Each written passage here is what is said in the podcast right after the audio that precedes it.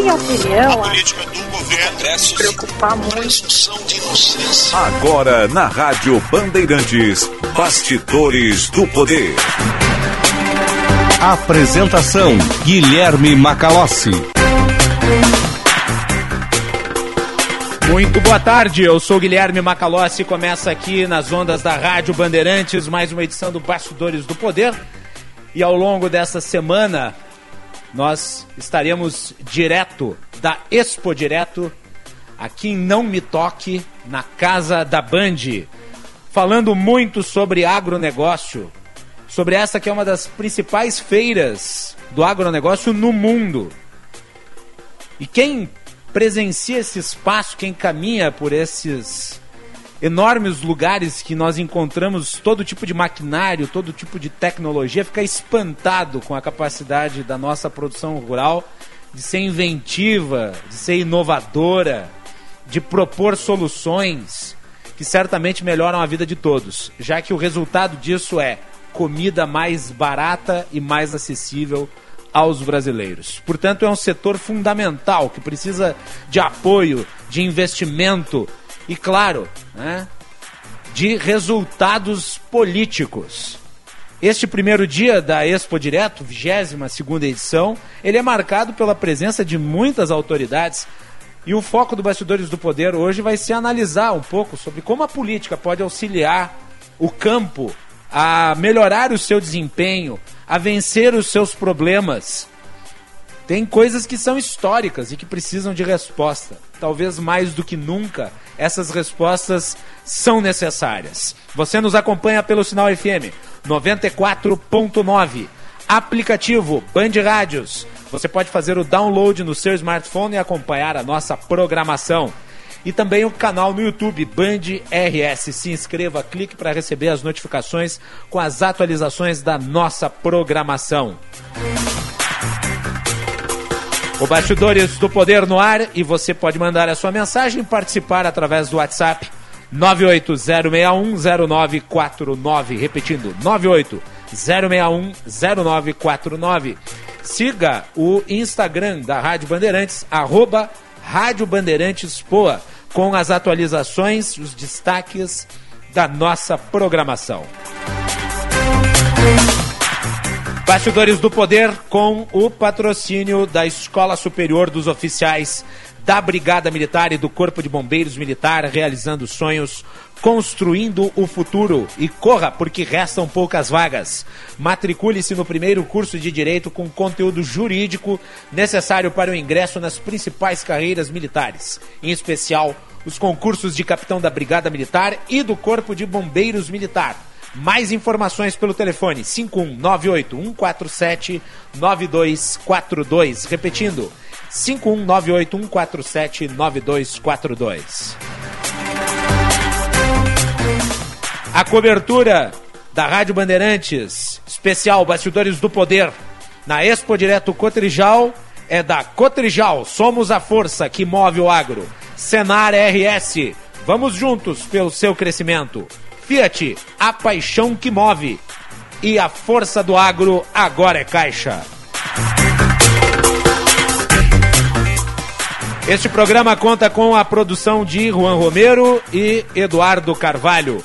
Mesa de áudio Marcelo Ribeiro. Central técnica Edson Leandro. Coordenação de jornalismo Osíris Marins. Direção geral de Leonardo Meneghetti. Muito bem.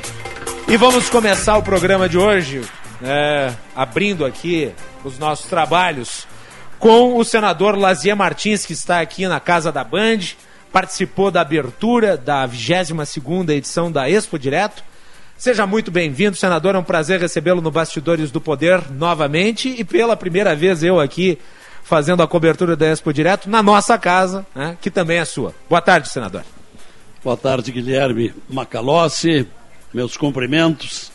Seja bem-vindo. Eu digo bem-vindo porque se você quiser alguma informação sobre a Expo Direto, fale comigo. Eu vim aqui, essa é a décima vez. Eu vim durante vários anos como apresentador, nesse mesmo papel que você tão bem desempenha hoje, e nos últimos quatro anos tenho vindo como senador. Meu abraço aos ouvintes da Bandeirantes, especialmente ao Osíris Marins, meu velho companheiro de rádio há anos atrás. É, meu abraço também ao Leonardo Meneghetti.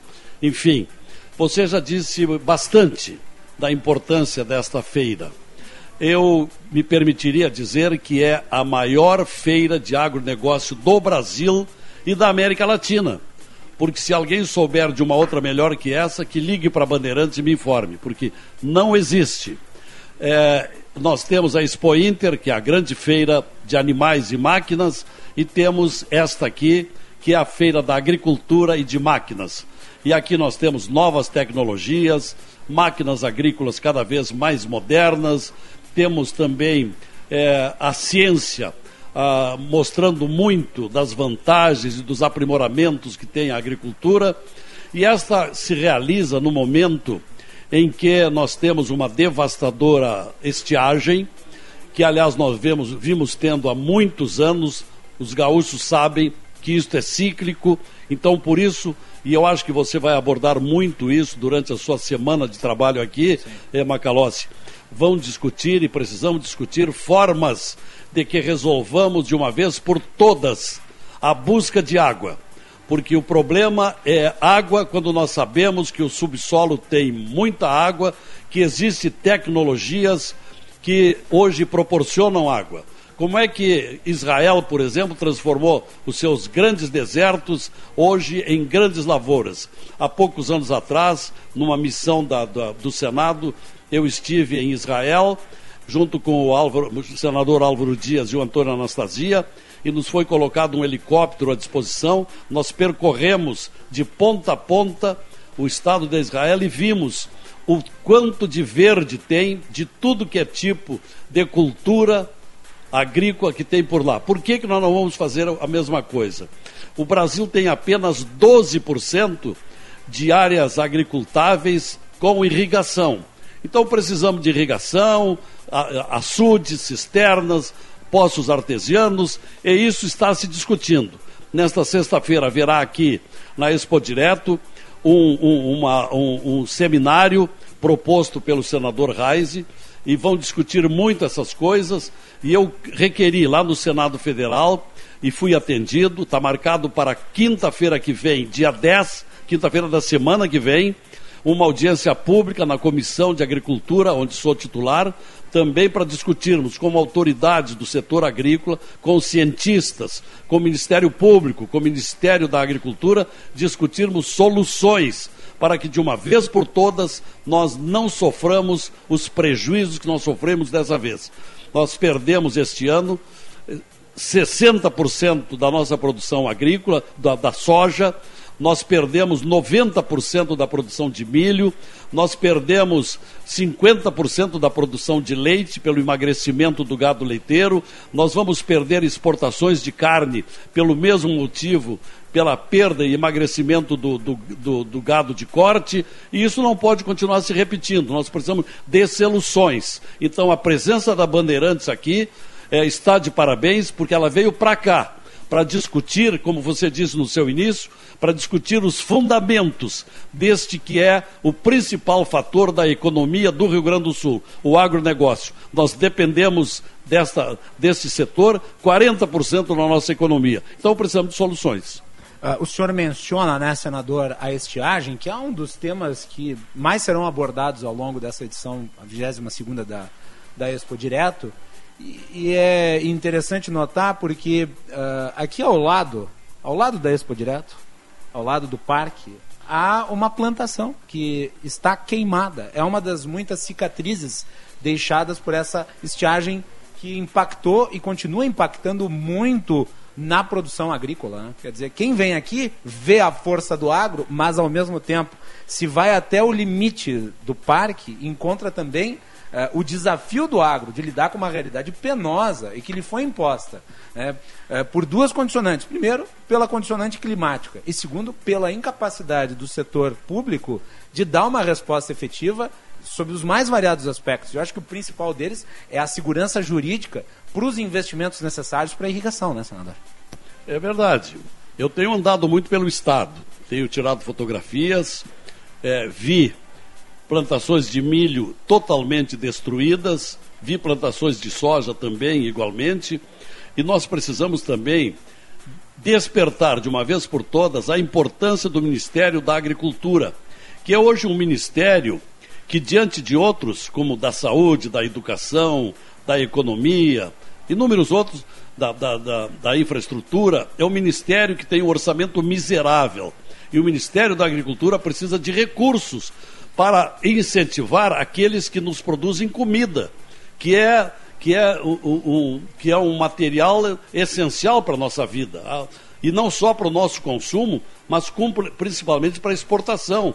Nós hoje, somos hoje celeiro de alimentos do mundo. Agora, precisamos que o governo nos proteja. Isso não tem havido. Então, inúmeros produtores estão aí com, com totalmente endividados, muitas cooperativas ameaçadas de, de quebra, de falência, porque não estão recebendo aquilo que elas financiaram e que ficaram dependentes da safra. Com perda da safra, elas não recebem o reembolso. Então a crise é muito séria e por isso eu repito, se impõe que discutamos de todas as maneiras. E é uma emissora de rádio da tradição e da potência da Bandeirantes pode contribuir para isso. Senador, esses tempos eu conversei com o ex-deputado Aldo Rebelo, que foi o relator do Código Florestal, à época de discussão do Congresso Nacional. Discussão, aliás, que encontrou oposição ferrenha de setores que me parecem não compreender a necessidade de produção, setores do meio ambiente, que não, não me parecem ser capazes de compreender a necessidade de produção num país que nem o Brasil. Uh, mas que acabou uh, tendo a vitória histórica uh, pela pela importância do texto que acabou sendo vitorioso e que hoje é um exemplo para o mundo inteiro, talvez uma das melhores peças legislativas escritas, é, conseguindo aí a, agregar o que é necessário para a produção e o que é necessário para a sustentabilidade. Mas, de qualquer forma, a impressão que eu tive na conversa com o ex-ministro Aldo Rebelo é de que este texto precisa de atualizações. E daí a atualização tem que se dar a partir do Congresso Nacional.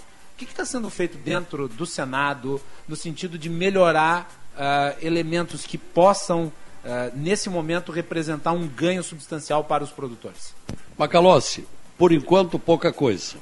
Mas num determinado ponto precisa avançar. E eu quero participar desse, desse, desse item, que é os das famosas APP, as áreas de proteção permanente. Porque exatamente nesse particular a lei proíbe que se crie açude, se crie, se extraia a água desse setor onde alegadamente se protege florestas, etc. Então, diante disso, nós precisamos de água para irrigação. Hoje, repito o que disse há pouco, apenas 12% de, de áreas agricultáveis do Brasil tem irrigação. E o Rio Grande do Sul é um grande prejudicado. Então, com o Ministério Público, inclusive na, na, na audiência pública que, que eu requeri e que vai ser realizada quinta-feira da semana que vem, nós vamos discutir isso.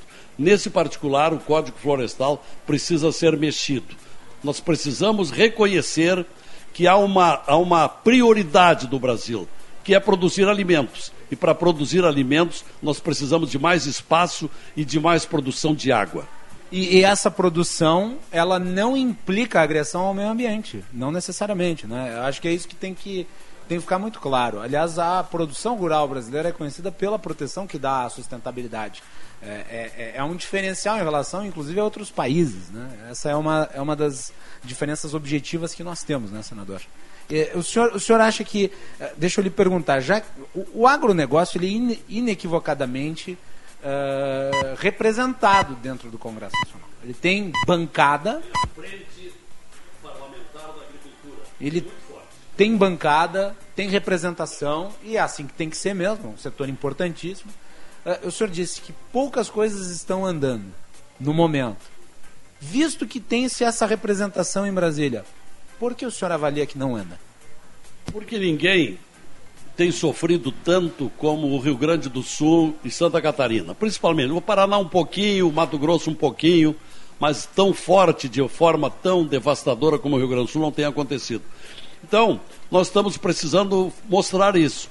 Só para exemplificar, há poucas semanas esteve aqui no Rio Grande do Sul a ministra Tereza Cristina, fez um leve, rápido sobrevoo ali numa lavoura perto de Santo Ângelo e foi embora. E disse que não podia trazer ilusões e acabou não trazendo nada. Ora, e, e agora, presentemente aqui, ela não veio. Hoje, hoje o Mânica, o, o presidente da Cotrijal, fez um apelo público pelo microfone, que ela venha. Ele fez uma cobrança forte, uma cobrança, passagem, porque né? tinha que estar aqui nesta hora, não é? Precisa ver o esforço dos gaúchos, que são grandes produtores de alimentos, grandes exportadores. Nós já fomos, numa certa época, ali até os anos 70, fomos o celeiro do Brasil. Hoje em dia, Mato Grosso está nos ganhando. Paraná está ali pau a pau, eh, Santa Catarina evoluiu muito, mas ainda mantemos a tradição. E, e, e sabemos que lá para cima, muito se deve à evolução da agricultura pelos gaúchos que subiram o mapa acima. Então nós precisamos. Levando know-how, né? Exatamente. O trabalho, conhecimento, experiência. Então precisamos de reconhecimento disso. Então, você pergunta, por que, que não, não tem funcionado? Não tem funcionado porque nós não estamos sabendo ver a importância do Rio do Sul do Brasil para essa produção. E é disso que nós temos que nos empenhar intensamente. Muito bem, nós estamos conversando aqui com o senador Lazia Martins, do Podemos, representante do Rio Grande do Sul no Senado Federal, nesta 22 segunda edição da Expo Direto aqui de Não Me Toque na casa da Band. Você nos acompanha pelo sinal FM 94.9, aplicativo Band Rádios, canal no YouTube Band RS. Uh, senador, além dos problemas históricos do agro, uh, como esse da estiagem, nós estamos vendo surgir no horizonte a questão dos fertilizantes. Uh, Aparentemente, hoje pela manhã, o Rodrigo Orengo entrou no jornal Gente, eh, comigo e o Osiris Marins, falando de Brasília. As atenções do Ministério da Agricultura se voltam para a busca de fontes alternativas de importação desses insumos que são fundamentais para o campo. Uh, eu lhe pergunto, é periclitante a situação? Você que está lá em Brasília? Ministro, uh, claro senador. que é. Na medida em que nós não temos mais a venda da Rússia e da, da Ucrânia, que estão em guerra, nós estamos perdendo o nosso mercado, o nosso mercado vendedor dos fertilizantes. Né? E aí, ainda bem que na semana passada a ministra foi ao Canadá, que é um grande produtor, eh, e, e, e tentando trazer alguma coisa de lá. Está aqui presente na feira hoje o embaixador do Irã. Além do Canadá, o Irã é outro grande produtor de potássio e, outros, e outros ingredientes, outros insumos importantes para a produção de fertilizante. Precisamos buscar alternativas, porque, pelo que disse a ministra na semana passada, nós temos fertilizantes por apenas mais três meses. E depois, o que vai ser feito? Além disso, com a escassez e com a produção agora alvo de muita concorrência, o fertilizante vai custar mais caro. E se o fertilizante se torna caro, a produção agrícola e os produtos que se colhem dali também serão majorados. Sim, a, a ministra, aliás, ela, ela, ela mencionou isso, né, de que nós teríamos aí fertilizantes por mais um período de tempo. Uh, segundo a Associação Nacional para a Difusão de Adubos, informação dessa última quinta-feira, é, de que o estoque seria esse, de três meses mas eu não consigo vislumbrar algo de concreto. Claro, é uma situação emergencial, surgiu agora, a invasão da Rússia à Ucrânia é recente, uh, mas é muito preocupante, porque isso incide na cadeia produtiva e o preço dos alimentos pode ter uma explosão muito rápida. Né? As pessoas não têm condições de, de, de, conviver com um aumento que pode ser muito grande, né, senador? Pois é, é aquela história, né, Macalossi? Crise pouco é bobagem. É o que nós estamos vivendo. Se não bastasse a pandemia, trágica, aí sobrevém essa guerra lamentabilíssima, injusta, criminosa, que nos, que, que, que nos indigna, perturba com as cenas que nós temos visto. E aí, decorrência disso, cria-se uma crise para a produção de alimentos no mundo, e particularmente num país que está se tornando o celeiro de alimentos do mundo. Ninguém tem tantas áreas agricultáveis no planeta como tem o Brasil. Mas se nós não tivermos os insumos, não adianta nada. Nós temos que descobrir alternativas. Tem cientistas apontando aí é, pó de pedra, por exemplo, pode ser uma alternativa.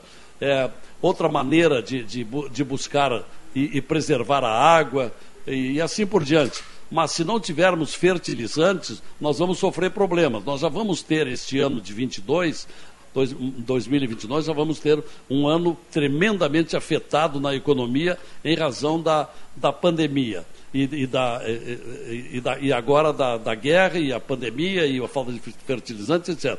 Agora, se a coisa se agravar mais, o ano que vem vai ser igual ou pior. Então nós estamos, olha, nós estamos vivendo uma situação eh, perturbadora. Né? Eu não sei como é que vamos resolver isso. Agora, vai- agora chegou a hora de ver os nossos gestores como é que vão encarar e sair dessa. Né? Aliás, eu me pergunto por que, que o Brasil não se tornou um produtor de fertilizantes. Ah, quer dizer, ah, aliás, a Embrapa está presente aqui no evento. Eu estou ansioso para ouvi-los, porque eu, eu acompanhei uma manifestação do presidente da Embrapa, a revista Exame, eh, e ele falava exatamente sobre a busca de redução da necessidade de importação dos fertilizantes e dos processos que são desenvolvidos pela Embrapa, que tem um papel fundamental, inclusive no resultado da produção agrícola brasileira. Eh, a- a- a- os cultivos, a, pesquisa científica realizada ali é inovadora no mundo.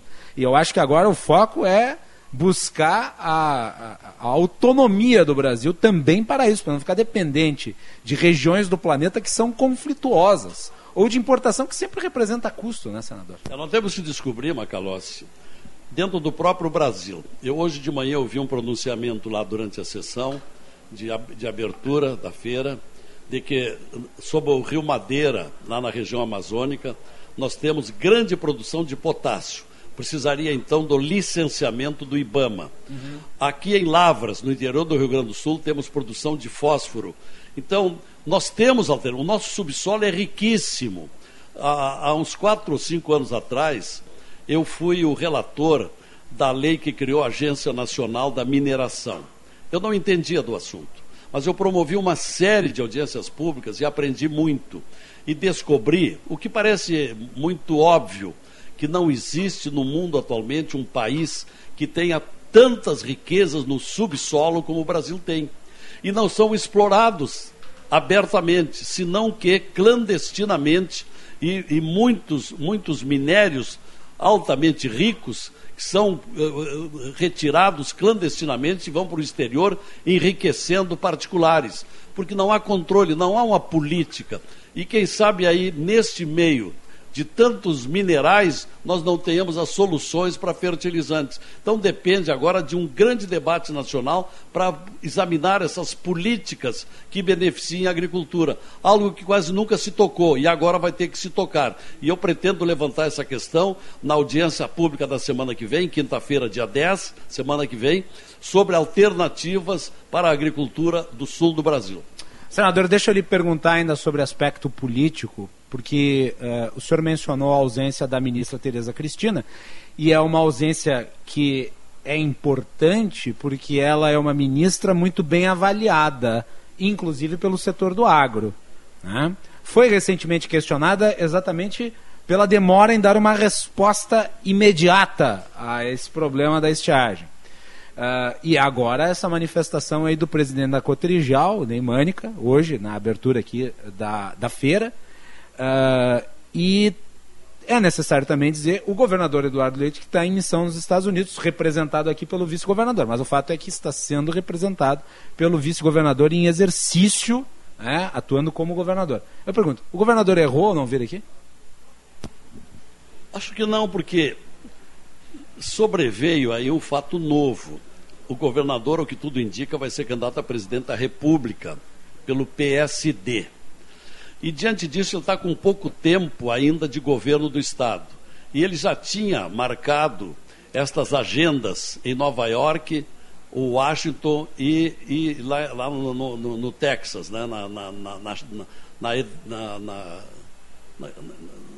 não me lembro agora qual é, numa empresa, numa empresa do- dos, dos computadores. Perfeito. Bom, É, bom, é, uma e- dessas é, players do mercado de tecnologia. Bom, então eu não, eu, não, eu não sei como ele iria alterar isso, porque o tempo está se escoando, ele, teria, ele, teria, ele tem que se exonerar do governo, se desincompatibilizar é, daqui a, a 20 dias. Então ele está com pouco tempo. Então, agora, de qualquer maneira, o governo está representado, e está representado pelo atual governador, pelo vice-governador, e que é candidato, não sei com que possibilidades, mas é candidato ao governo do estado do Rio Grande do Sul, é, que é o, o Ranolfo. Perfeito. Então eu acho que essa questão é, é contornável. Mas a ausência maior, no caso, então, é a da ministra Tereza Cristina. Ela não, tem teria explicação. justificativa não tem, para não tem tanto. explicação que uma ministra da Agricultura não compareça à maior feira de agricultura da América Latina. Isso não tem explicação. Senador, deixa eu entrar na, na seara política. O agro, ele é muito importante para a economia brasileira, fundamental para a economia do Rio Grande do Sul. E eu lhe pergunto, ah, apesar disso, historicamente, a temática do agro não é, digamos, abordada em primeira, em primeira importância nas eleições presidenciais. Eu não lembro de se discutir agronegócio, ou pelo menos não se discutir de forma aprofundada.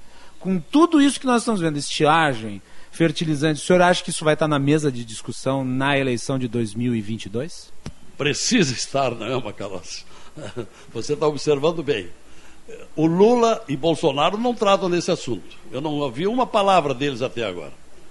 Até porque não é o forte de nenhum deles. Agora, uh, os demais candidatos estão aí embolados e estão ainda num índice muito baixo. Mas realmente cabe a nós, cabe aos comunicadores, é, cobrarem isso. Nós, parlamentares e comunicadores, temos que cobrar.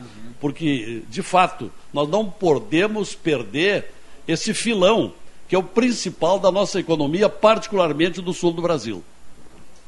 Senador uh, Lazier Martins, o senhor está no Podemos, eu não vou, uh, não vou aqui, eu sei que o senhor não tem problema em abordar os assuntos políticos, eu não vou deixar de lhe questionar sobre esse episódio recente envolvendo o até então pré-candidato do partido Podemos. Pediu a expulsão sumária. Pediu a expulsão sumária. É, ele retirou a candidatura, o Arthur Duval depois das declarações que foram vazadas nas redes sociais. A minha pergunta é: isso, por ele ser pré-candidato ao governo do Estado de São Paulo, o estado mais rico do Brasil, e é, estar na pré-campanha de Sérgio Moro, e Sérgio Moro ter postado, inclusive, foto junto com ele, ter se manifestado favoravelmente à viagem, inclusive antes de tudo isso, isso causa prejuízo na imagem do pré-candidato Sérgio Moro? Se o se o Arthur Duval for expulso, acho que não afeta em nada, a não ser um estremecimento passageiro. Porque, na verdade, Macalossi, isso é muito comum com todos nós, a gente nunca sabe bem com quem está tratando. Nós não sabíamos da índole desse, desse, desse deputado estadual do Podemos de São Paulo. E nós somos de um partido que zela pela transparência, pela ficha limpa, pela falta de, de, de, de, processos criminais, policiais, etc. Nós, nós zelamos por isso. Mas aí, de repente, aparece uma figura dessas, completamente é, fora do, do, do, de esquema, porque o homem vai à Ucrânia e a gente não sabia bem o que, que ele ia fazer, ele, ele ia lá atrás de loiras. Ora, isso aí é de, é, de um, é de um comportamento de tamanha indignidade para um partido que tem princípios e valores como aqueles que nós defendemos, que não resta alternativa a não ser afastá-lo o mais breve possível. Muito bem. E, senador, o senhor acredita que o senhor acredita que, diante do cenário político, isso, portanto, não representa uma alteração diante das ações do Podemos em relação a esses, a esses integrantes aí que estão envolvidos nisso? Eu vou lhe fazer só mais uma pergunta em Mas relação... Deixa eu só fazer uma retificação. Vai, por o favor. seu programa está sendo ouvido no meu gabinete lá em Brasília. E, e o meu pessoal manda dizer que a reunião, a reunião da nossa comissão, que vai discutir a estiagem, vai ser não no dia 10, como eu disse aqui há pouco, Perfeito. vai ser no dia 17 Perfeito. de março. Agradeço muito lá o comando do, do Ismael e demais que escutam a Bandeirante nesse momento em Brasília. Senador, uma última pergunta. A minha pergunta é a seguinte: uh, ainda sobre esse caso todo, nós tivemos recentemente outra figura que está para entrar no Podemos, que é o deputado Kim Kataguiri, envolvido naquela questão envolvendo a legalização do nazismo no Brasil. Ele pediu desculpas, se retratou e tal. Uh, também há uma contrariedade à filiação dele dentro do partido? Eu acho que não temos discutir isso. Eu tenho proposto ao Álvaro, que é o líder do nosso partido no Senado, que nós temos que discutir. A gente não pode receber qualquer um sem examinar bem o seu pensamento, a sua história, não é, os seus princípios. Então, no caso do Cantaguiri, eu acho que temos que examinar Temos que ver se aquilo foi realmente um, um, um equívoco da parte dele, ou um mal-entendido. Tirar a limpo isto, porque repercutiu muito mal aquele gesto dele. Muito bem. Senador, muito obrigado. Lhe deixo com a última palavra e a sua, a sua avaliação do que podemos esperar desta Expo, é, é, Expo Direto. Eu acho que devemos esperar muito, Macalossi, porque nós estamos diante da possível, da possível maior Expo Direto de todos os tempos. Isto é o que o próprio Neymânica está vislumbrando. Eu, como alguém que comparece aqui há muitos anos, o entusiasmo, o comparecimento já maciço no dia de hoje, nos fazem crer que possamos ter realmente, nas 22 edições, podemos ter este ano a maior de todas. Agradeço muito a oportunidade que você me concede nesse seu programa tão ouvido e com a sua habitual classe de entrevistador. Muito obrigado a todos. Muito obrigado, senador. Sempre é um prazer recebê-lo aqui no Bastidores do Poder. Nós vamos fazer um intervalo. Nós voltamos na sequência com este Bastidores do Poder especial, direto aqui, da Expo Direto, com o patrocínio da Cotrijal. Somos a força que move o agro. Senar RS, vamos juntos pelo seu crescimento. Fiat, a paixão que move e a força do agro. Agora é Caixa. Voltamos na sequência com o senador Luiz Carlos Reins. Venha fazer parte do primeiro curso de Direito do Brasil com conteúdo voltado ao ingresso nas carreiras militares. Seja um oficial da Brigada Militar ou do Corpo de Bombeiros e garanta um futuro brilhante, capacitando você a ingressar em uma das principais carreiras jurídicas do Estado. Uma promoção da Escola Superior dos Oficiais da Brigada Militar do Corpo de Bombeiros e da Faculdade João Paulo II. Acesse o site ESBM, realizando sonhos, construindo o futuro. Nos dias mais quentes, na hora de tirar os tênis ao final do dia, chega a dar uma tristeza? Utilize na sua higiene diária o talco pó pelotense. Como você sabe, o talco pó pelotense combina a formulação moderna e a qualidade que te auxiliam no combate dos fungos e bactérias que causam os maus odores. Agora, além da tradicional, tem novas fragrâncias: mentolado, canforado e o touch. E você encontra o talco pó pelotense também na versão aerosol jato seco. Não se engane com outros do mercado. Só utilize produtos de confiança. Utilize o pó pelotense. Encontre nas melhores farmácias. Militec 1 é o primeiro e o melhor condicionador de metais do mundo. Militec 1 age diretamente nos metais do motor do seu carro. Sua tecnologia e capacidade de adsorção deixa esses metais 17 vezes mais resistentes, reduzindo o atrito em até 85%. Militec 1 resulta ainda em economia de combustível, potência, economia e proteção. Só com Militec 1. Use e comprove. A Prefeitura de Canoas trabalha para cuidar de cada detalhe desta volta às aulas. Cuidar da segurança com a ronda escolar feita pela nossa Guarda Municipal. Cuidar do acesso à educação com a entrada da nova Enei Sica, da ampliação e reforma de 16 escolas e da abertura de mais de duas mil vagas na educação infantil até o fim de 2022. Sempre seguindo todos os protocolos de segurança para cuidar das famílias e da comunidade escolar. Porque a Prefeitura de Canoas trabalha para cuidar do futuro, para cuidar de você. Conta de luz alta nesse verão? Economize já! Só na Espaço Luz você tem energia sustentável, com qualidade e garantia. Na praia, no campo, na sua empresa, aonde você estiver. Pensou em energia solar? Pensou Espaço Luz. Mais energia nesse verão, só com a número 1 um em energia solar no Rio Grande do Sul. Acesse espaçoluzenergia.com.br e saiba mais.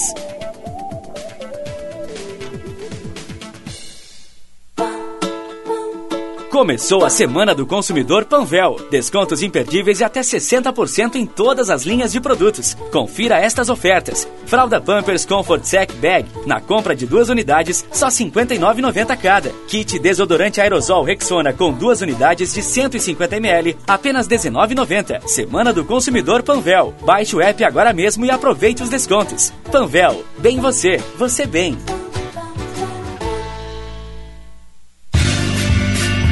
Grupo Bandeirantes na Expo Direto 2022. Programas, reportagens e boletins ao vivo do Parque de Exposições em Não Me Toque. A tecnologia e a força do agronegócio brasileiro em destaque de 7 a 11 de março nas rádios Bandeirantes, Band News e Band TV. A Casa da Band recebendo as principais fontes do agro. Expo Direto 2022 em Não Me Toque. Apoio Cotrijal. Somos a força que move o agro. Senar RS. Vamos juntos pelo seu crescimento. Fiat. A paixão que move. A força do agro agora é Caixa.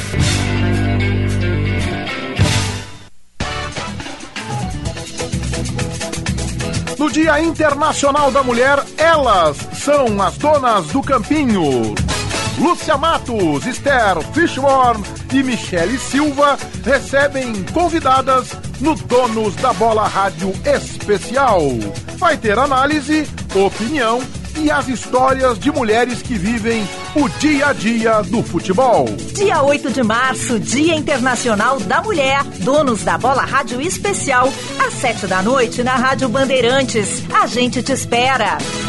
Donos da Bola Rádio Especial Dia Internacional da Mulher. Apoio Sinoscar Compromisso com você. Você está ouvindo Bastidores, Bastidores do, poder, do Poder na Rádio Bandeirante. Com Guilherme Macalossi.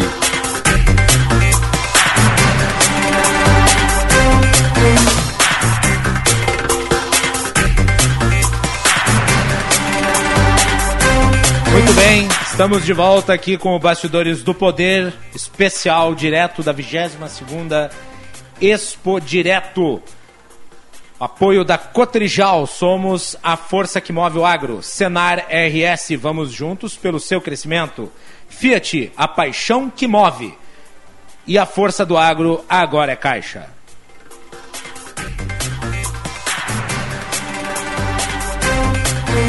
Bastidores do Poder tem o patrocínio da Escola Superior dos Oficiais da Brigada Militar e do Corpo de Bombeiros Militar, realizando sonhos, construindo o futuro. E atenção, fique atento, beba água pura, muita água, livre de vírus e de bactérias. Água sem cheiro, sem gosto, com importantes sais minerais, ideal para sua saúde e de sua família. Purificadores e mineralizadores de água natural, gelada e alcalina, com ou sem ozônio, é na WaterSul. Ligue o WaterSul 3231 4567. 3231 4567. WaterSul, atenção total ao cliente. Visite o nosso site www.watersul.com.br. Muito bem, e antes, pela manhã, o Eduardo Carvalho conversou com o vice-governador do Rio Grande do Sul, o governador em exercício, Ranolfo Feira Júnior. Lembrando que o governador Eduardo Leite está em missão oficial aos Estados Unidos. O Ranolfo Feira Júnior, que é o vice-governador do estado, falou com a nossa reportagem sobre a Expo Direto. Vamos à matéria. Governador, como é que está? Obrigado pela participação conosco na Bandidos FM ao vivo aqui. É, como é que é a importância desse evento, principalmente na pauta da estiagem, né? Que tem atingido o Rio Grande do Sul já há bastante tempo. Como é que, qual a importância do evento nesse sentido? Bom, nós estamos aqui mais uma vez prestigiando essa feira que é um símbolo para o agronegócio gaúcho. Não preciso aqui mais uma vez trazer a importância da Expo Direto, é, o palco dos grandes debates, dos avanços tecnológicos no agro, muito se deve à Expo Direto. No ano passado nós não tivemos em razão da pandemia, então é um novo momento, né? E um momento, claro, difícil em razão da estiagem severa que nós estamos revivendo em 2000, final de 2021 e nesse início de 2022. Mas como eu disse na minha fala de abertura, a estiagem não é fato novo no Rio Grande do Sul praticamente a cada dois, três anos nós temos né, a volta desse problema. Então são medidas estruturantes, não vão ser medidas pontuais. Muitas vezes o que tem acontecido é que quando dá uma boa safra, que não tem problema de estiagem, ninguém fala nisso, né? Não se fala em irrigação, e aí quando se apresenta o problema, vem novamente essa questão. Então, Precisa do apoio do governo federal sem também, né? dúvida alguma. Na minha fala eu disse, a questão da agricultura é tão importante, está aqui o nosso presidente Neimânica, né? Que isso independe de pauta política, partidária, ideológica, nós temos que estar todas as esferas do governo de mãos dadas juntos, município, Estado, União, as entidades privadas que representam o agronegócio e o poder político como um todo, a fim de nós buscarmos uma solução para isso. No nosso projeto Avançar na Agricultura, 275,9 milhões destinados à agricultura, 73% disso, 202 milhões, são medidas de irrigação, perfuração de poços artesianos, construção de microaçudes, é, estações, 30 estações meteorológicas, é, perfuração de poços, é, é, enfim, é, construção de cisternas, medidas importantes para que a gente possa avançar é, nessa questão da estiagem do nosso estado. Para finalizar, eu quero desejar a todos aqueles que aqui estão, né, um, desejo de um excelente Expo Direto e que a gente venha no futuro aí a colher já bons frutos que serão, advirão do debate que vai se instalar aqui nessa semana. Um abraço, bom trabalho, boa segunda-feira a todos. Tá então um trecho da fala do vice-governador Ranolfo Vieira Júnior, entrevista ao Eduardo Carvalho, a matéria completa na Band News eh, e também depois no Band Cidade, vocês conferem. Bastidores do Poder no ar aqui na Rádio Bandeirantes. Você nos acompanha pelo sinal FM 94.9, aplicativo Band Rádios, canal no YouTube Band RS. Nós vamos conversar agora com o senador Luiz Carlos Reis, que está aqui no estúdio, na casa da Band. Senador, seja bem-vindo, boa tarde. Boa tarde, Macalossi, boa tarde aos amigos do Bastidor do Poder. Prazer falar com o Bandeirantes eh, no teu programa mais uma vez. Senador, a sua perspectiva em relação a, a como vai se dar esta feira tão importante para o agronegócio, as expectativas? Muito importante a retomada da feira presencial, Macalossi. Nós tínhamos feiras virtuais o ano passado e ano retrasado e agora estamos com essa feira presencial. Isso já anima o produtor. Talvez não seja a feira igual a anos anteriores, 2019, 2018, sei lá, anos anteriores, com bastante afluxo de povo, mas o povo está esperando alternativas novas. Então, para o produtor que está praticamente em casa, sem sair, eh, e ter essa oportunidade de ver tecnologia e debates muito importantes, hoje aqui nós vamos debater a estiagem, eh, o que é, que é possível fazer para ajudar os produtores. Então, isso atrai muita gente que esteja presente na Expo Direto Cotrijal. Então, essa feira presencial é extremamente importante para fazer o agricultor se sentir melhor, para poder enfrentar melhor a- o que nós tivemos aqui agora com relação à estiagem, que afetou barbaramente de dezembro até agora, três meses praticamente, fez muito, muito estrago, muito dano à agricultura. Então ele se sente melhor sabendo que tem alguém lutando por ele, são as cooperativas, as cerealistas, os sindicatos, as federações, para poder buscar soluções para o seu problema. Então aqui é o resguardo que ele tem para poder buscar soluções e os debates que, são, que acontecem nessas feiras trazem a pressão em cima das autoridades estaduais e federais. Senador, o senhor falou sobre fertilizantes ali na, na abertura, né? É um projeto. Como é que ele vai se dar? Eu queria que o senhor detalhasse para o público. Primeiro, já tem um estudo do governo brasileiro, antes ainda da pandemia, com relação a um plano nacional de fertilizantes. E eu venho trabalhando desde 2019, um ex-deputado federal e hoje prefeito de Uberlândia, um programa sobre pó de rocha ou remineralizadores. É uma nova alternativa né, para a agricultura gaúcha e brasileira. Então eu estou organizando esse projeto nacional junto com prefeito Odelmo e também um plano estadual. Veja que aqui no Rio Grande do Sul esse assunto já existe em fase incipiente. Nós temos apenas uma empresa até agora registrada, é a empresa FIDA de Calcário, que tá, está, até está expondo aqui hoje na Expo Direto. Essa empresa de Caçapava e tem várias outras empresas iniciando o processo de licenciamento. Todas as britadoras que nós temos aqui no estado, todas as minas que nós temos ali na região da Ametista, são oito, oito municípios na região da Ametista, que tem uma quantidade enorme de rejeito esse chamado rejeito estorvo é um fertilizante. Não nos níveis do NPK, mas ele ajuda. Várias pesquisas realizadas pela Embrapa Cerrado, lá no Centro-Oeste, a Embrapa de Clima Temperado, lá de, de Pelotas, trabalha esse tema também.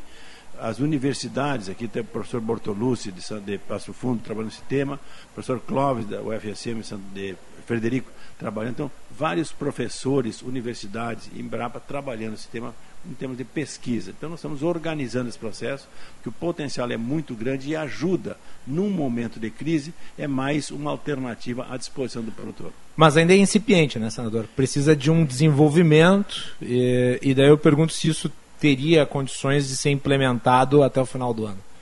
Incipiente aqui, Agora, no centro-oeste, pega Goiás, Tocantins, Mato Grosso, hoje tem 5 milhões de hectares plantados. Já tem uma cultura lá. Já tem uma cultura, porque até uma, uma associação de, de, de, produtores orgânicos que hum. usam já esse produto. Então, nós a recém estamos iniciando esse processo de montar aqui no Rio Grande do Sul. Por isso estou chamando as cooperativas, as cerealistas, né, as, as, próprias sementeiras para organizar um plano de pesquisa agora desses cereais de inverno, que nós estamos plantando aqui uns dias azevém, aveia, cevada, centeio e trigo principalmente. Então, começar a pesquisa para intensificar a pesquisa no estado e organizar, porque o pessoal está tudo em fase de organização. A recém, algumas empresas funcionam e uma só registrada, tem 10 mais ou menos pedindo registro no, no, Ministério da Agricultura. Então esse processo é incipiente nesse momento, mas é uma alternativa que se coloca à disposição. Veja o caso de Ametista e oito municípios da região, Macalossi, eles têm 15 milhões de toneladas de rejeito. 15 milhões de toneladas. E segundo a têm lá em torno de 200 minas que extraem pedras preciosas. E da extração das pedras preciosas tem esse pó. E esse pó é o fertilizante que nós estamos falando. Com algum ajuste é o fertilizante. E a FEPAM, especificamente, deu um prazo. Que se ele não achasse uma solução para esse rejeito até 2024, fecha as minas atuais. Então, além de fechar as minas, que geram 7, 8 mil empregos, você tem que. Eh, não pode gerar mais emprego e fica com esse passivo ambiental. E esse passivo ambiental é o fertilizante que nós estamos, nós estamos anunciando nesse instante. Então, já apresentamos para a Marjorie, a presidente da FEPAM, semana passada, o pessoal do Basalto de Paraí, Nova Prata, o pessoal de Ametista e outros, e outros mineradores, buscando solução. E ela já entendeu o problema. Aquilo que era um estorvo ontem passa a ser uma solução hoje. Então é um processo que está iniciando, mas com um grande futuro e é um material de altíssima qualidade e um custo relativamente barato para ajudar os produtores. E, e deixa eu lhe perguntar então, senador, já que isso já existe em certo grau em outras regiões do Brasil, por que, que só agora a gente vai atrás dessa alternativa aqui para o Rio Grande do Sul? Em 2019, o prefeito Odelmo pediu que eu ajudasse a apresentar essa proposta para o presidente Bolsonaro e para a ministra Tereza. 2019. Dali nasceu uma ida da, de uma geóloga eh, gaúcha, aqui, Magda Bergman, da CPRM. A Magda esteve três, quatro dias lá em, lá, lá em, lá no, em, em Minas Gerais, em, na, na cidade do Odelmo. Com isso, envolveu a Universidade de Lavras, envolveu a, envolveu a Embrapa Cerrado.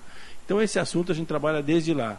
E agora, mais especificamente, no final do ano passado, eu pego o assunto Rio Grande do Sul. Como fazer? Porque eh, eh, está numa fase incipiente, nós podemos usar isso em larga escala, porque eu tenho pedras no Rio Grande do Sul, eu tenho em Santa Catarina, eu tenho no Paraná, eu tenho em Tocantins, eu tenho em Goiás, eu tenho no Brasil. Então é um assunto que está começando e nós vamos escrever as próprias regras do Ministério da Agricultura, com quem eu estou conversando, do Ministério de Minas e Energia, da CPRM, da própria Agência Nacional de Mineração, tudo está sendo trabalhado nesse instante. Tem o caso de, de, de, Ametista ou de Paraí, por exemplo, que tem problemas com a FEPAM. A própria FEPAM agora tomou ciência desse assunto e também está disposta a resolver. Então a gente está conversando com todas as partes e, e dizer assim, existe uma solução. Não é agora que nós estamos buscando, eu já trabalho desde 2019. Mas agora, efetivamente, a gente está intensificando, inclusive nessa semana aqui, acho que quarta-feira, eu já tenho um debate desse assunto aqui, na, aqui trazendo algumas empresas que já trabalham esse produto, né, apresentar às cooperativas, às cerealistas, aos produtores rurais esse processo. Tem números de quanto que representa a importação de fertilizantes para a nossa produção?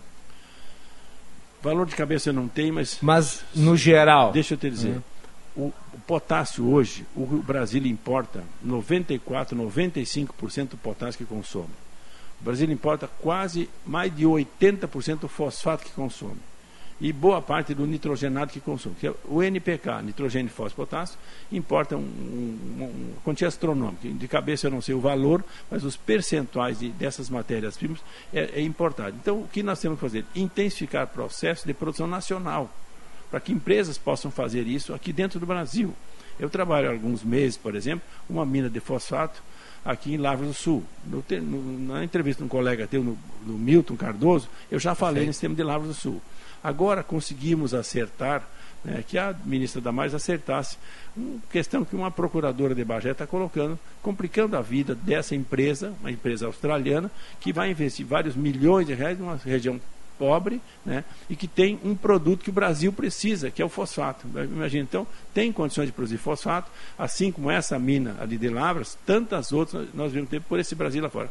Adubos fosfatados e adubos potássicos também. Muito bem. Nós estamos conversando com o senador Luiz Carlos Reis, ele que falou ali na abertura também dos trabalhos aqui da, da Expo Direto, 22 edição. Nós estamos aqui, direto da Casa da Band, recebendo os convidados e ao longo da semana nós vamos falar sobre muitos aspectos presentes aqui. Tem o desenvolvimento das máquinas, tem a produção, tem também a pesquisa científica. Amanhã, por exemplo, saem os resultados, uh, os números da Emater. Uh, eu queria que o senhor falasse um pouco sobre estiagem, já que citei a Emater, né? a estiagem que é um drama, falava antes com o senador Lazia Martins, a irrigação, ponto nevrálgico dessa discussão, a incapacidade de o setor público facilitar o investimento em irrigação, senador. Só para os ouvintes terem noção, Macalossi, a Farsul, a FETAG, as entidades fizeram um trabalho e mostram as perdas dentro da porteira 40, 45 bilhões de reais. Se pegar agricultor, comércio, indústria e serviço, isso chega a 115 bilhões de reais. Essa é a perda do Rio Grande do Sul, que perdeu com a estiagem nesse momento.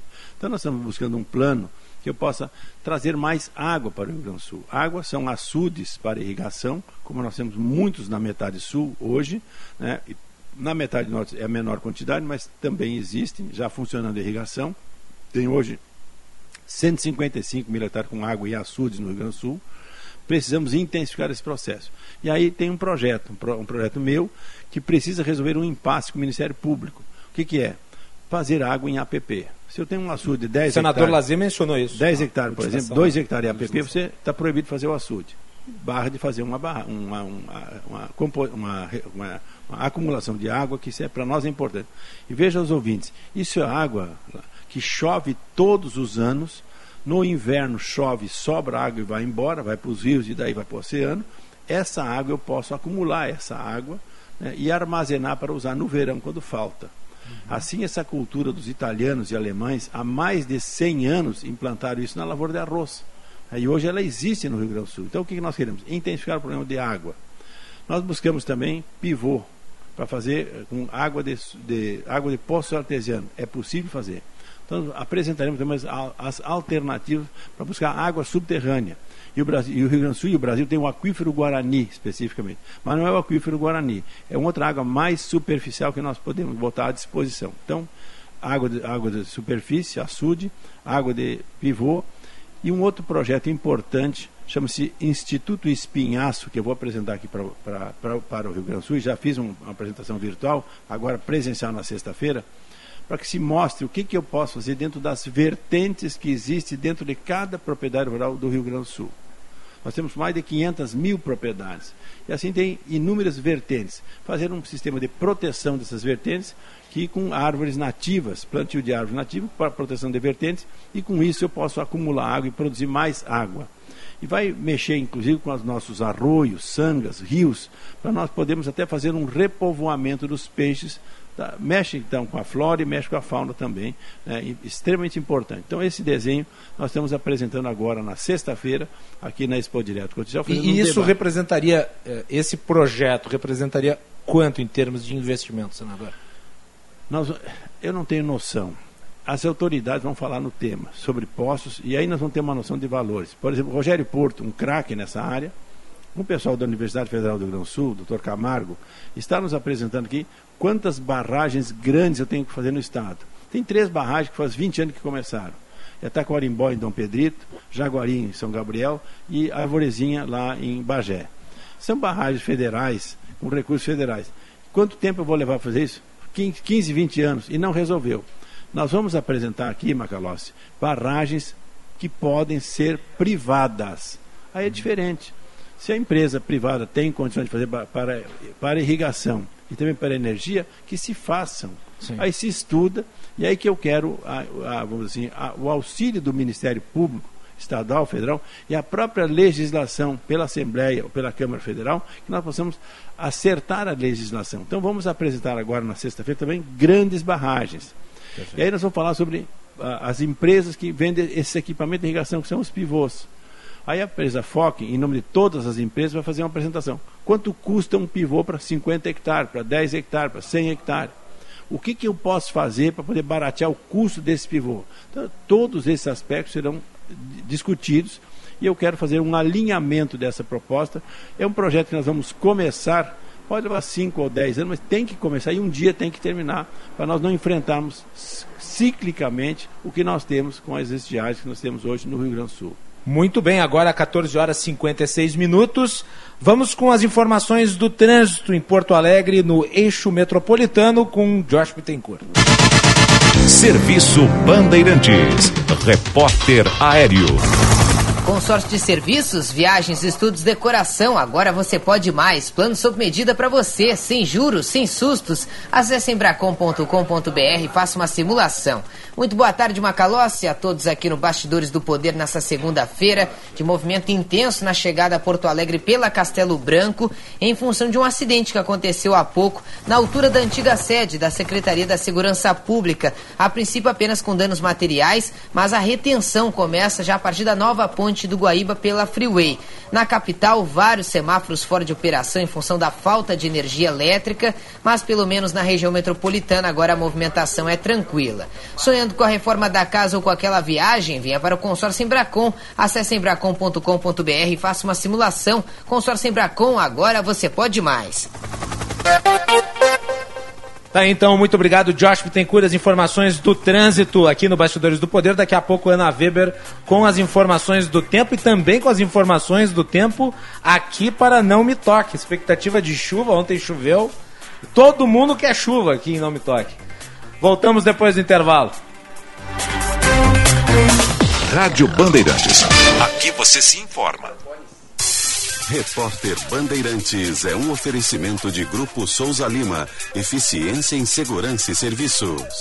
Repórter Bandeirantes. E a semana de trabalhos no Congresso Nacional deve ser cheia. A PEC dos combustíveis e outras propostas que interessam ao governo federal serão analisadas. Quem tem os detalhes é o repórter João Pedro Melo. O governo federal continua trabalhando para garantir a votação de pautas que são consideradas como prioridade dentro do Congresso Nacional. Entre elas está o texto que autoriza a mineração em terras indígenas, questão que é defendida pelo presidente Jair Bolsonaro e que deve ser levada ao Colégio de Líderes para que tramite em regime de urgência na casa.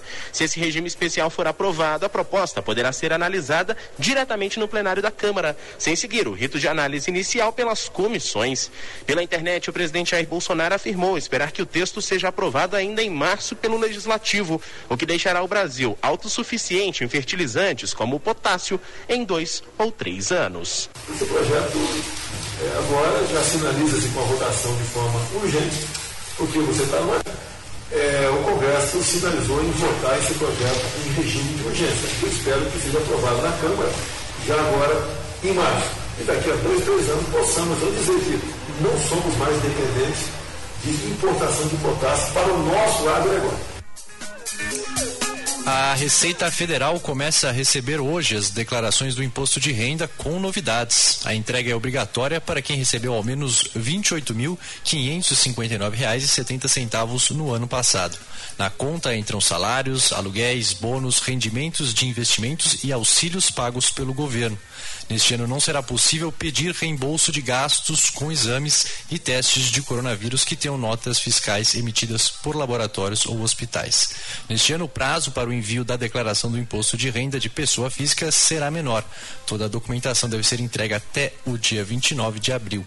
A estimativa da, é, da, Receita Federal é receber aproximadamente 34 milhões de documentos, 3 milhões a mais do que em 2021. Só corrigindo, neste ano será possível pedir o reembolso de gastos com exames e testes de coronavírus que tenham notas fiscais emitidas por laboratórios ou hospitais. Sou experiente, mas também moderno. Sou inovação, ação. Sou nacional e sou fundamental. Sou forte. Sou diversos serviços e o melhor custo-benefício. Sou parceria e credibilidade. Sou a sua tranquilidade. Souza Lima. Uma empresa líder com diversos serviços para todas as empresas. Sou tudo o que o seu negócio precisa. Grupo Souza Lima. Gente cuidando de gente. Sempre.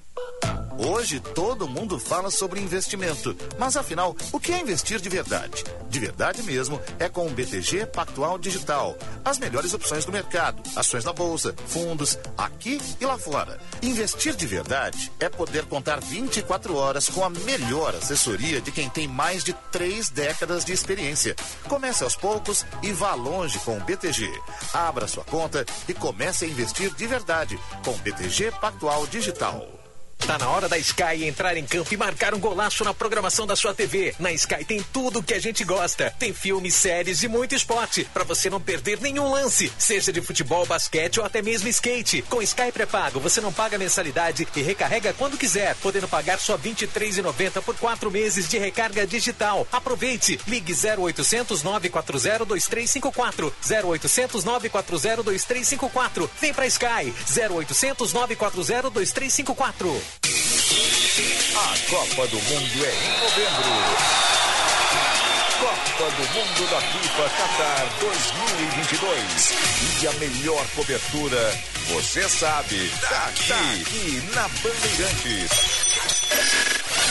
A gente mal pode esperar. Faltam oito meses.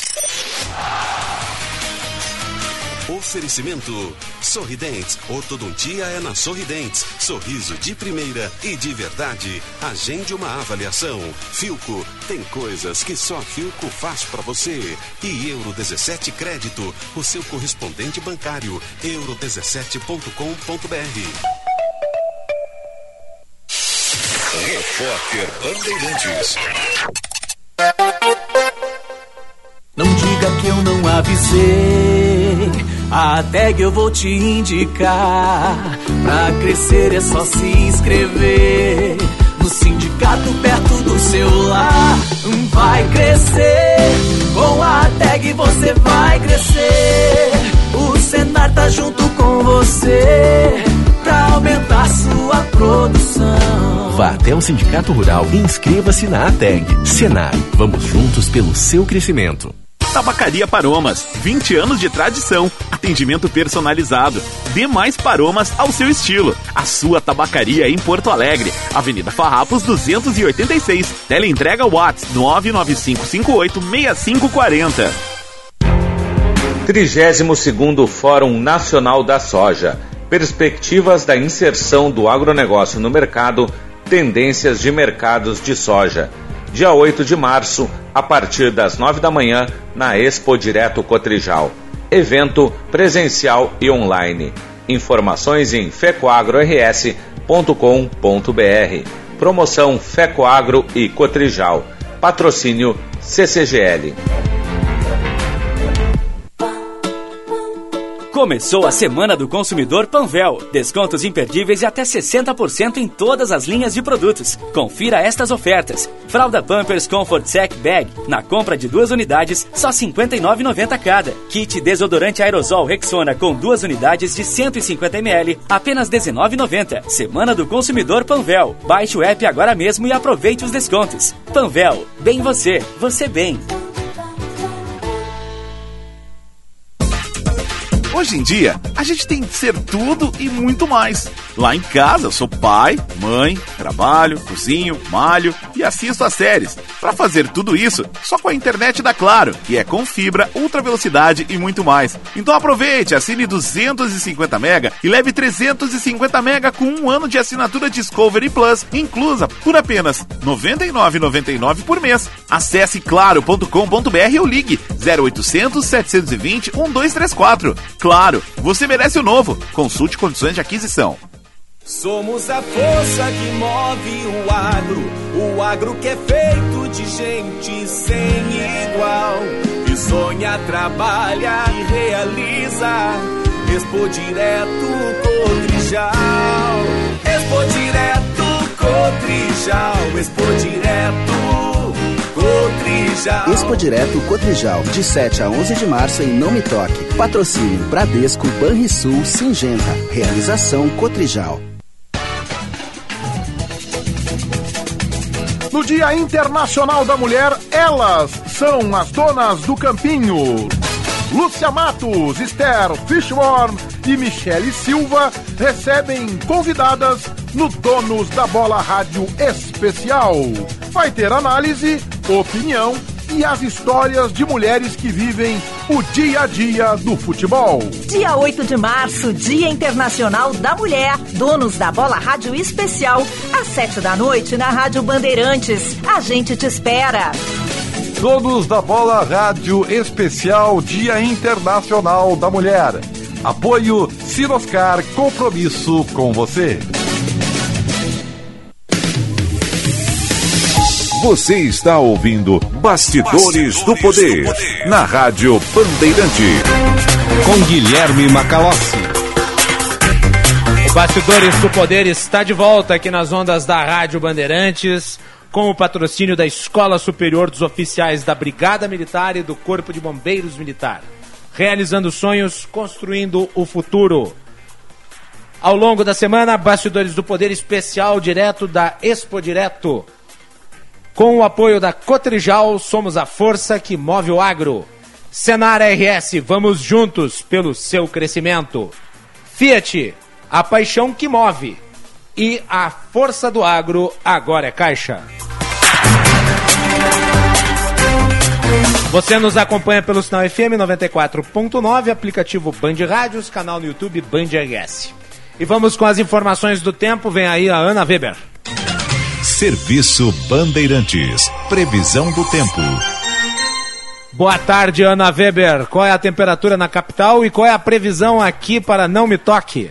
Boa tarde, Macalós. Tudo bem? Como é que vocês estão aí? Aqui a temperatura em Porto Alegre é de 32 graus nesse momento. Céu bem azul, com nuvens, mas tem ainda uma previsão de chuva para esta tarde. Como é que tá aí em Não Me Toque? Aqui em Não Me Toque o tempo tá ainda bastante seco. Tem é, um calor bem grande. Tava vendo ali antes a temperatura vai estar em 28, 28 graus. Não sei se ainda permanece isso, não aumentou. Uh, nebulosidade. Tinha previsão de que ia chover, não sei se vai. Como é que tá aí? Bem, a pra previsão de amanhã é que tenha bastante chuva em quase todo o estado. Aqui em Porto Alegre a gente vai ter um dia mais nublado, também quente. A máxima aqui na capital deve ser de 27 graus e a mínima de 23. Em Não Me Toque, a máxima amanhã deve ser de 33 graus e a mínima de 22. Na parte da manhã e na parte da tarde tem previsão de chuvas isoladas e já na noite pode ocorrer temporais aí na região, Macalossi. Então, ó, bom tomar um cuidado, assim, não fica andando de noite aí Não Me Toque. Muito bem. Tá aí então. Em Tramandaí, no litoral norte, previsão de sol com nuvens, mínima de 23 graus, máxima de 27. Na Serra Bento Gonçalves tem previsão de chuva, mínima de 18 graus, máxima de 27 também. Em Pelotas, no sul do estado, previsão de um dia nublado, máxima de 28 graus, mínima de 19. Macalossi. Obrigado, Ana Weber. Tá, então vamos tomar cuidado com os temporais aqui na região em Nome Toque, onde se realiza a 22 segunda Expo Direto. Obrigado, Ana. De nada, Macalossi. E vamos rapidinho, Juan, tem um avião uh, brasileiro uh, que está para decolar uh, ah, para buscar brasileiros que estão na Ucrânia. Exatamente, Macalós. Boa tarde para ti, boa tarde a todos boa os tarde. nossos ouvintes aqui do Bastidores do Poder. Agora há pouco, inclusive, a gente estava vendo em conexão aqui com o Band News TV algumas imagens dali do, do dos preparativos para que essa aeronave decolasse. Estava tendo uma cerimônia de lançamento junto com a presença dos ministros Anderson Torres, da Justiça, ministro Braga Neto, da Defesa, ministro interino do Itamaraty, embaixador Fernando Magalhães e ministro Marcelo Queiroga, do Ministério da Saúde. Essa aeronave de modelo KC-390 Millennium, que está com a, estava estava com a previsão de decolar para agora, 3 horas da tarde, ali da base aérea de Brasília, com destino a Varsóvia, capital da Polônia, onde deve chegar na quarta-feira, local onde os brasileiros vão embarcar de volta para o país. Voo que está previsto para chegar aqui no Brasil de volta com estes brasileiros na quinta-feira. Até o momento, segundo Itamaraty, cerca de 150 brasileiros já conseguiram sair da Ucrânia e ir para países vizinhos, como Polônia e Romênia, com o apoio das embaixadas do Brasil nesses países. Macalossi, é importante a gente lembrar que há cerca de 22 brasileiros que permanecem em solo ucraniano e têm interesse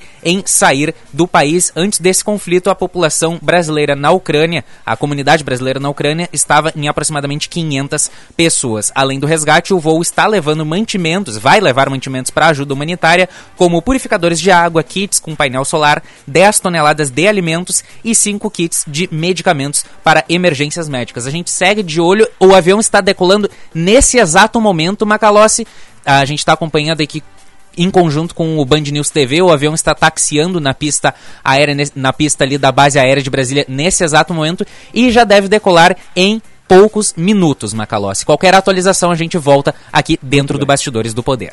Obrigado, Juan Romero, e vamos continuar monitorando os brasileiros na Ucrânia que estão sendo eh, resgatados através dessa força eh, da Força Aérea Brasileira, esse avião que decola nesse exato momento. São aí, portanto, esses brasileiros que estão lá e que, através do corredor humanitário, eh, esperamos sejam retirados e trazidos de volta em segurança para o nosso país. Agora, 15 horas e 11 minutos, nós estamos aqui no estúdio da Band, na Expo Direto, na casa da Band, com o senador Luiz Carlos Reis e uh, chegou agora aqui né, o presidente da FAMURS, o prefeito Eduardo Bonotto. Então vou dar as boas-vindas, prefeito, seja bem-vindo, boa tarde. Boa tarde, boa tarde, Macalossi, boa tarde, senador Luiz Carlos Reis e a todos os ouvintes aí da Rádio Band. Uh, eu vou fazer a mesma pergunta que eu fiz ao senador Reis. Qual que é a avaliação que o senhor faz dessa Expo Direto, prefeito? Vejo com muito otimismo, de uma forma positiva, depois desse cenário eh, decorrência da própria pandemia em que nós eh, passamos sem ter a Expo Direto de forma presencial. A retomada dela demonstra também não somente a discussão e o debate do cenário atual em relação à questão da estiagem que assola todo o Rio Grande do Sul, mas também de nós discutirmos e debatermos e acompanharmos as evoluções tecnológicas, também as discussões e os debates necessários para a evolução da questão da produção no nosso estado que mantém a nossa matriz econômica. Aliás, a FAMUR está com uma série de eventos aqui para os próximos dias, né, prefeito? Quais são? Com certeza, estamos aí com eventos já direcionados na relação do Fórum de Debates junto com os prefeitos e os municípios em relação ao agro. Também estaremos aí realizando uma discussão importante em relação a potenciais que estão sendo debatidos nos municípios e que podem ser levados a outros países. Então nós estamos aí com um cenário de três, quatro eventos em discussão da própria FAMURS com o setor agrícola e também com os demais países que estão presentes aqui na Expofeira. Senador, uh, como é que está a interlocução uh, do parlamento com os municípios? Porque esse é um drama dos municípios. Uh, e o prefeito Eduardo Bonotto transita pelo estado, sabe qual é a relação das mais variadas, a, a, situação das mais variadas regiões. Eu queria que o senhor falasse um pouco sobre isso. Importante a participação prefe... dos prefeitos, no caso, com relação à estiagem, eu, eu cito a unidade hoje da FAMURS, da FETAG, da FARSUL, da FECOAGO, das, das cerealistas, da ProSoja, da Federarroz, todas as entidades conectadas no mesmo pleito, no mesmo, na mesma direção, junto com a Assembleia, com a Câmara Federal, com o Senado, com a Secretaria da Agricultura. Então, o que eu estou vendo é existe um alinhamento perfeito nas demandas que o Estado leva hoje a Brasília e a pressão que nós temos feito no sentido de tentar solução para esse grave problema que é a a estiagem que afetou quatro estados do sul. Prefeito Bonotto. Exatamente, bem nessa mesma linha que o senador está falando. O, uh, no início da estiagem se discutia setor por setor. Então buscamos fazer uma unidade junto com as demais entidades representativas da produção de grãos e também da criação de animais, com a própria bancada gaúcha, os deputados federais e o senador, com o governo do estado para ter uma pauta única, né? e de busca de soluções, que essa pauta única fosse é, é, levada ao governo federal para que depois né, se discutisse individualmente os setores com as suas peculiaridades que cada setor da produção de grãos ou da criação de animais possui. É, mas importante assim, ó, que nesse primeiro momento esse trabalho feito em conjunto ele dá uma sustentabilidade até para a própria bancada gaúcha trabalhar o pleito necessário. E isso nós estamos falando tanto do pequeno, do médio e do grande produtor. Então aí que está a importância de fechar né, esse conjunto é, desse pleito guarda-chuva para depois trabalhar setor por setor. E o importante é que muitas vezes se pensa e se fala que está pensando somente no produtor de grandes propriedades, não, nós estamos falando do pleito do pequeno, do médio e do grande produtor rural. Sim, são os três que estão sendo afetados. Eu acho que hoje há uma unicidade. Aliás, foi até interessante observar as recentes manifestações do setor agro, buscando apoio político. Eh, às vezes, até grupos que não têm interlocução, unidos em prol eh, de uma causa comum, que é a causa de todos os produtores rurais, sejam eles pequenos, médios ou grandes. Eu pergunto, e em termos de resposta. Uh, agora falando sobre o fato político do dia aqui na, aqui na, na, na Expo Direto. A ausência da ministra Tereza Cristina. Isso não é simbolismo de, de, de, uma falta de atenção? A pergunta que eu fico, até porque o presidente da Cotrijal, o Neymânica, ele fez uma manifestação muito forte nesse sentido, ah, na abertura da feira. Eu vou deixar as respostas para os senhores. Senador Reis. Magalhães, a ministra Tereza tem trabalhado esse tema já há algum tempo e impacta aonde? Na receita, do, na, na, receita, na Receita Federal não, no Ministério da Economia. Então essa pressão que a gente tem feito da bancada gaúcha, dos prefeitos, todo mundo, é para encontrar solução. Se ela tiver solução, ela vem essa semana aqui. Se não tiver, ela não, não vem porque não tem a solução que os reclamos que o pessoal está tá fazendo nesse instante é essa aí. Surge no último momento lá por parte da economia uma questão de Tribunal de Contas da União.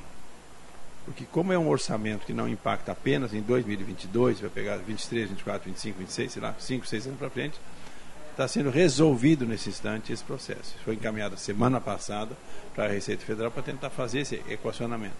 Para evitar aquelas pedaladas que aconteceram no tempo da Dilma, da, da, do presidente Dilma, que até chegou a ser caçada naquele instante. Mas hoje procura-se pressão. E eu tenho ajudado, mesmo sendo do lado do Bolsonaro, agora o Paulo Guedes tem que abrir praticamente essa posição e botar a mão no bolso. Afinal, aqui é 4, 5, 6 bilhões que precisa. O Ministério da Economia, na sua avaliação, está criando resistências?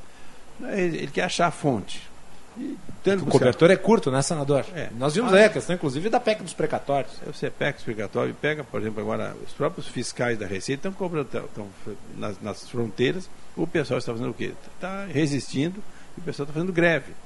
Faz uma greve meia branca, mas está fazendo greve não tem dinheiro. Então a questão é essa aí. Vamos tentar acertar essa parte, mas esperamos e tem que não pode passar né, da, da, próxima semana uma solução para os quatro estados do sul. Enquanto nós temos seca do Mato Grosso do Sul ao Rio Grande do Sul, nós temos enchente na Bahia, que pegou agricultores da Bahia, Minas Gerais e também parte do Mato Grosso.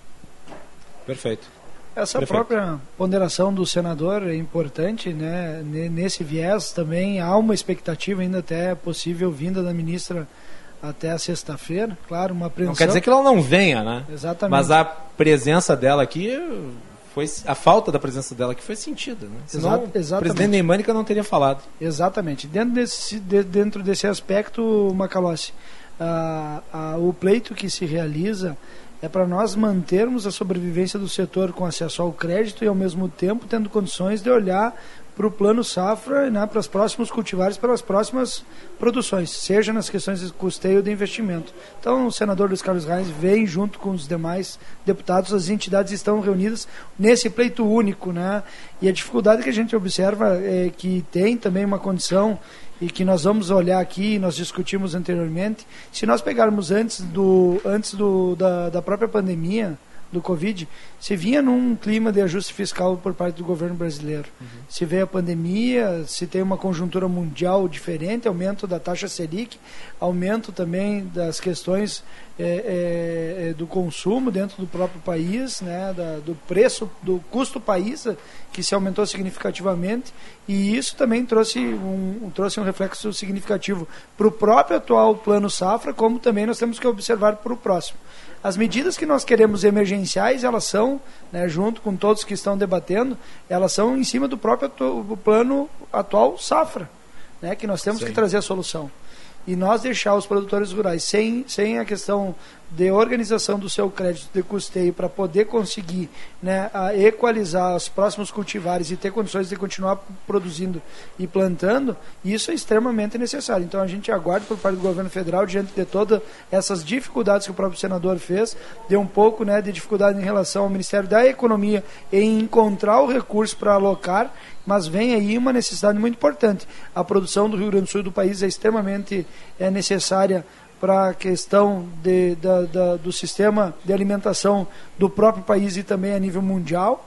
Nós sabemos que não adianta então nós não termos condições de plantar e não vamos ter condições de colocar o alimento na mesa do cidadão. E outra coisa importante de nós falar, é nesse momento que a gente vê a ineficiência, Macalossi, né, de algumas legislações que trouxeram alguns avanços, sim, cito aqui o Código Florestal, mas que durante a própria estiagem nos demonstra e mostra a dificuldade em relação principalmente à reservação de águas em áreas de APP, onde nós temos daí dificuldades para a questão da produção de grãos, bem como também para a criação de animais, que também leva a dificuldades de própria algumas comunidades ou famílias com dificuldade de acesso à água para o consumo ano ou para suas necessidades eh, pontuais. E se nós não temos alimento tanto de grãos ou como de animais na mesa do cidadão, nós lá na dificuldade que nós temos na produção vai afetar a mesa do cidadão brasileiro, encarecendo o alimento, trazendo questões e problemas também de ordem humanitária. Aí nós vemos a dificuldade que algumas legislações durante a própria estiagem se demonstra que elas precisam ser revistas e isso é um dos pleitos que nós estamos trabalhando. Senador, o, prefeito Bonotto mencionou aqui o Plano Safra. A época do Plano Safra se discutiu muitos recursos que estavam sendo disponibilizados para ele. Houve pressão por parte do setor agro de que teria sido muito abaixo daquilo que é necessário. Por que isso? Não, saiu recurso, em princípio suficiente. Nós tínhamos um quadro naquele instante ali. Só que de lá para cá, em função da pandemia, se pegar os gastos, os gastos hoje com fertilizantes, Macalós, subiram mais de 200%. Assim os defensivos, assim foi o aço, assim foram as máquinas, assim foi o diesel, assim foram, de todas as formas, os itens que compõem o custo de produção. Então o custo que era 10 passou a ser 20. Então, nesse sentido, aí foi, aí foi escasso o recurso. Na época que foi lançado, se não se, não se tinha noção dessa explosão dos preços que nós tivemos. E pega agora o caso da guerra da Ucrânia com a Rússia, é pior ainda, é, porque nós tivemos nesse instante, os custos vão subir ainda mais. Se já subiram bastante, vão subir mais em função da pandemia. E o ano passado, se pegar, nós chegamos a ver no final do ano, eu trabalhei esse assunto, até a falta de glifosato, um herbicida muito usado hoje nas principais lavouras de soja, trigo, milho, arroz, algodão, também faltou. Então, esse é um outro abacaxi. Na época era suficiente. Agora, isso tudo aconteceu pós, pós, em função da pandemia, pós lançamento do plano safra, que era a safra 21, 22. Agora começamos a discutir 22, 23. Mas lógico que, que hoje é num outro clima. Hoje, vou dizer, o recurso já é insuficiente. Então, sempre trabalhar assim a questão dos recursos para a safra 23, 22, 23. Muito bem. Uh, senador, uh, com relação a, a, essa questão da irrigação, mencionada também uh, por vários, vários líderes políticos e representantes de, de, de entidades e de, e de inclusive, produtores rurais que atuam no campo. para 2022, nós vimos aí a criação de força-tarefa, Uh, nós tivemos aí a missão da Assembleia Legislativa lá em, em, em Brasília. Uh, o governador do estado do Rio Grande do Sul anunciou recursos do programa Avançar para a área. Uh, mas até agora a ministra Tereza Cristina não deu uma resposta objetiva às demandas que foram que foram foram exigidas por parte dos produtores recentemente. A questão de um mês atrás, isso ainda não foi respondido da forma como talvez gostariam. Uh, por que essa diferença de conduta na sua avaliação?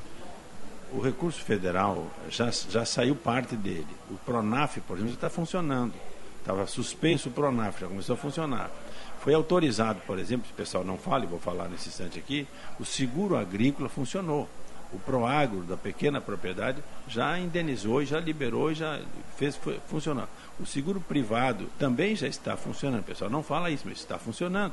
Hoje, para vocês terem uma ideia, nós temos em torno de 100 mil operações entre Banco do Brasil, Sicredi, Cicobi e Banrisul no Rio Grande do Sul. Todas essas operações foram feitas. Pessoal pedia a liberação do milho, o pessoal liberou milho. Agora, semana passada, Bonoto, um produtor de São Paulo já tem um produtor lá, eu quero botar o gado em cima da soja. E o cara diz que não tem o que colher a soja. Ok, então o próprio superintendente do Banco Brasileiro diz, olha, Heinz, vou ver com a, segura, com, a, com a empresa que faz a vistoria. Então, muitas medidas já estão sendo adotadas, embora o pessoal diga que não saiu nada. Já saiu sim.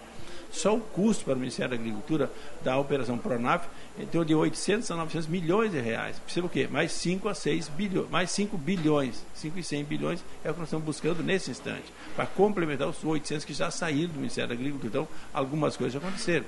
Nós ajudamos um recurso Ministério da Integração Nacional e da Cidadania as famílias de baixa renda. Um auxílio de 600 reais, três meses, 200 reais por mês, para poder dar uma, uma cesta básica. Já está saindo também isso aí. As prefeituras encaminham e o assunto está saindo. Então, algumas medidas já saíram. Claro que o grosso, que é, ah, vamos dizer assim, as prorrogações dos débitos, isso ainda não saiu, porque depende dessa questão do Tribunal de Contas e também, principalmente, o, acharmos a fonte do recurso para cobrir essa despesa que está sendo buscada. Essa pressão que nós temos que fazer. Esperamos que nos próximos dias nós possamos ter uma solução por parte da ministra, do Paulo Guedes e do próprio presidente Bolsonaro. Muito bem. Senhores, eu gostaria de agradecê-los pela participação aqui no Bastidores do Poder.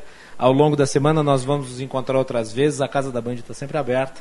Vou deixá-los com a última palavra, senador. Muito obrigado. Obrigado, Macalossi. Obrigado aos bastidores do poder, a Bandeirantes, ao prefeito Bonotto, que tem sido incansável nessa luta para que gente possa resolver esse impasse. Esse é o impasse nesse instante para resolver a safra 21-22. E logo, logo já teremos Bonotto a safra 22-23, que é outro, é outro problema com os custos da estratosfera que foram os custos de produção nesse instante. Obrigado, Macalossi. Um abraço aos amigos ouvintes da Band. Muito bem, obrigado. E, prefeito, tem uma programação, inclusive, de caráter já prévio às eleições aí da FAMURS. Como é que vai ser isso? Exatamente, dia 24 e 25 agora de março, nós teremos a Assembleia de Verão em Torres, né, realizado pela FAMURS, com encontro com os pré-candidatos ao governo do estado do Rio Grande do Sul, sendo já o, o senador Luiz Carlos Reis já confirmando a sua presença, o primeiro confirmou a presença. Perfeito. Então, todos queria... foram convidados? Todos já. foram convidados.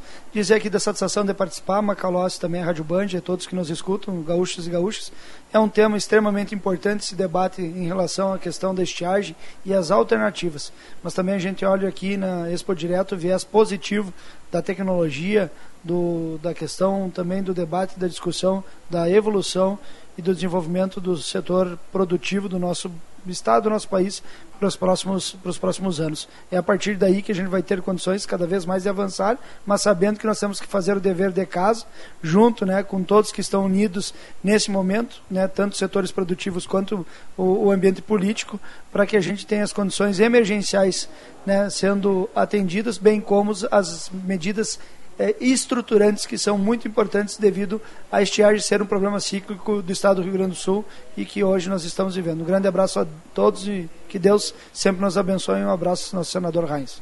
Muito bem, prefeito Eduardo Bonotto, presidente da FAMURS, também senador Luiz Carlos Reins aqui no Bastidores do Poder, direto da Expo Direto Estamos aqui no Parque de Exposições, com o apoio da Cotrijal, somos a força que move o agro, Senar RS, vamos juntos pelo seu crescimento, Fiat, a paixão que move e a força do agro. Agora é Caixa. O Bastidores do Poder tem o patrocínio da Escola Superior dos Oficiais da Brigada Militar e do Corpo de Bombeiros Militar, realizando sonhos, construindo o futuro. Daqui a pouco tem entrevista aqui também com o presidente da Cotrijal, Neymânica. Fiquem ligados.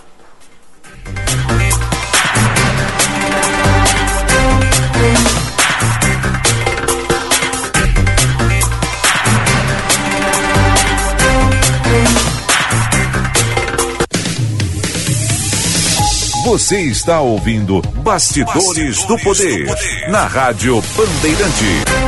Com Guilherme Macalossi. Agronotícias, com Cissa Kramer. Em 2021, o Brasil importou da Rússia mais de 9 milhões de toneladas de fertilizantes para a produção agrícola. 2022 já começou com alta nos preços dos insumos, pela redução da oferta lá na China. O conflito entre Rússia e Ucrânia pode retirar do mercado dois importantes produtores dos insumos. A ministra da Agricultura trabalha para encontrar alternativas em meio ao conflito no leste europeu, como explica Tereza Cristina, ministra da Agricultura do Brasil. O Brasil é um importador é, de, de fertilizantes de vários países do mundo. A gente tem que ver o que vai acontecer, né? Agora, nós temos alternativas, outras alternativas, Agronotícias. Oferecimento Senar RS. Vamos juntos pelo seu crescimento. Audi Topcar. Descontos de até 15% para produtor rural. No Insta, arroba topcar.audi. E Asgave. Carne de frango. Valorize as marcas do nosso estado.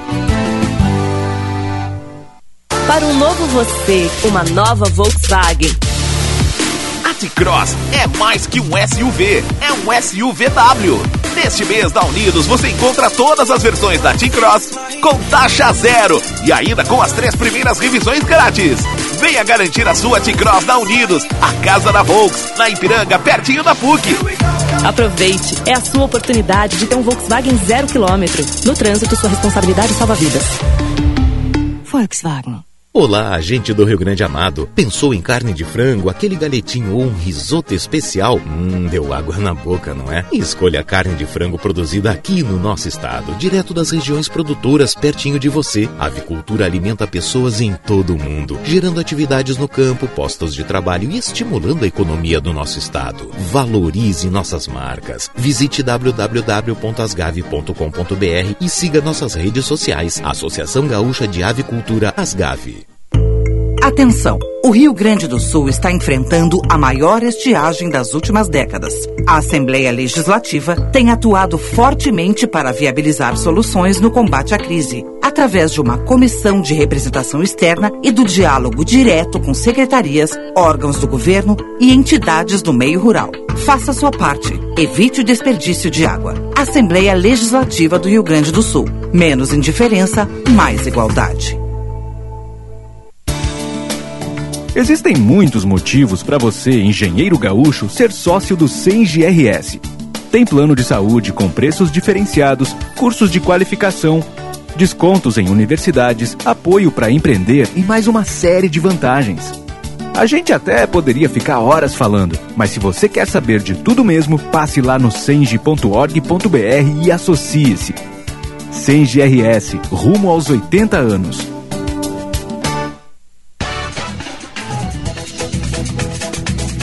Dia Internacional da Mulher, elas são as donas do campinho. Lúcia Matos, Esther Fishborn e Michele Silva recebem convidadas no Donos da Bola Rádio Especial. Vai ter análise, opinião e as histórias de mulheres que vivem o dia a dia do futebol. Dia 8 de março, Dia Internacional da Mulher. Donos da Bola Rádio Especial, às 7 da noite na Rádio Bandeirantes. A gente te espera. Donos da Bola Rádio Especial Dia Internacional da Mulher. Apoio Sinoscar Compromisso com você.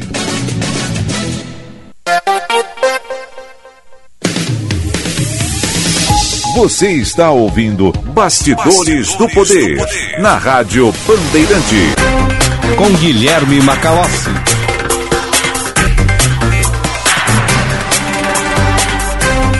Estamos de volta com o Bastidores do Poder aqui nas ondas da Rádio Bandeirantes. O Bastidores do Poder tem o patrocínio da Escola Superior dos Oficiais da Brigada Militar e do Corpo de Bombeiros Militar, realizando sonhos, construindo o futuro. Bastidores do Poder, aqui direto da Expo Direto.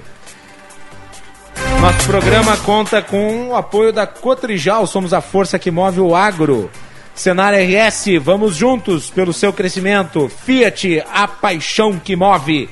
E a força do agro, agora é Caixa, cobertura especial da Band aqui, da Casa da Band, na 22 segunda Expo Direto. Vamos com mais informações do trânsito, agora com a Letícia Pelim. Serviço Bandeirantes. Repórter Aéreo. Começou o esquenta da semana do consumidor na Fast Shop. São ofertas com até 45% off. Descontos em serviços e fretes grátis para cliente Prime. Assine já. Fast Shop. Muito boa tarde, Guilherme Macalossi. Ouvintes da Rádio Bandeirante, estou chegando com informação de acidente no centro histórico. Motorista que acessa a Avenida Castelo Branco encontra congestionamento a partir da nova ponte do Guaíba até os acessos dessa ocorrência na Siqueira Campos, entre carro e moto com a rua Uruguai. Melhor acessar Porto Alegre pela região do aeroporto, a Zaida Jarros e também para quem utiliza a Sertório ou Assis Brasil. Trânsito congestionado para você que acessa a capital gaúcha, repetindo, pela região da rodoviária. Começou esquenta da Semana do Consumidor na Fast Shop. São ofertas com até 45% off, descontos em serviços e fretes grátis para cliente Prime. Assine já. Fast Shop, Macalossi. Muito bem, tá então 15 horas e 34 minutos. Informações do trânsito na parceria Band BTN.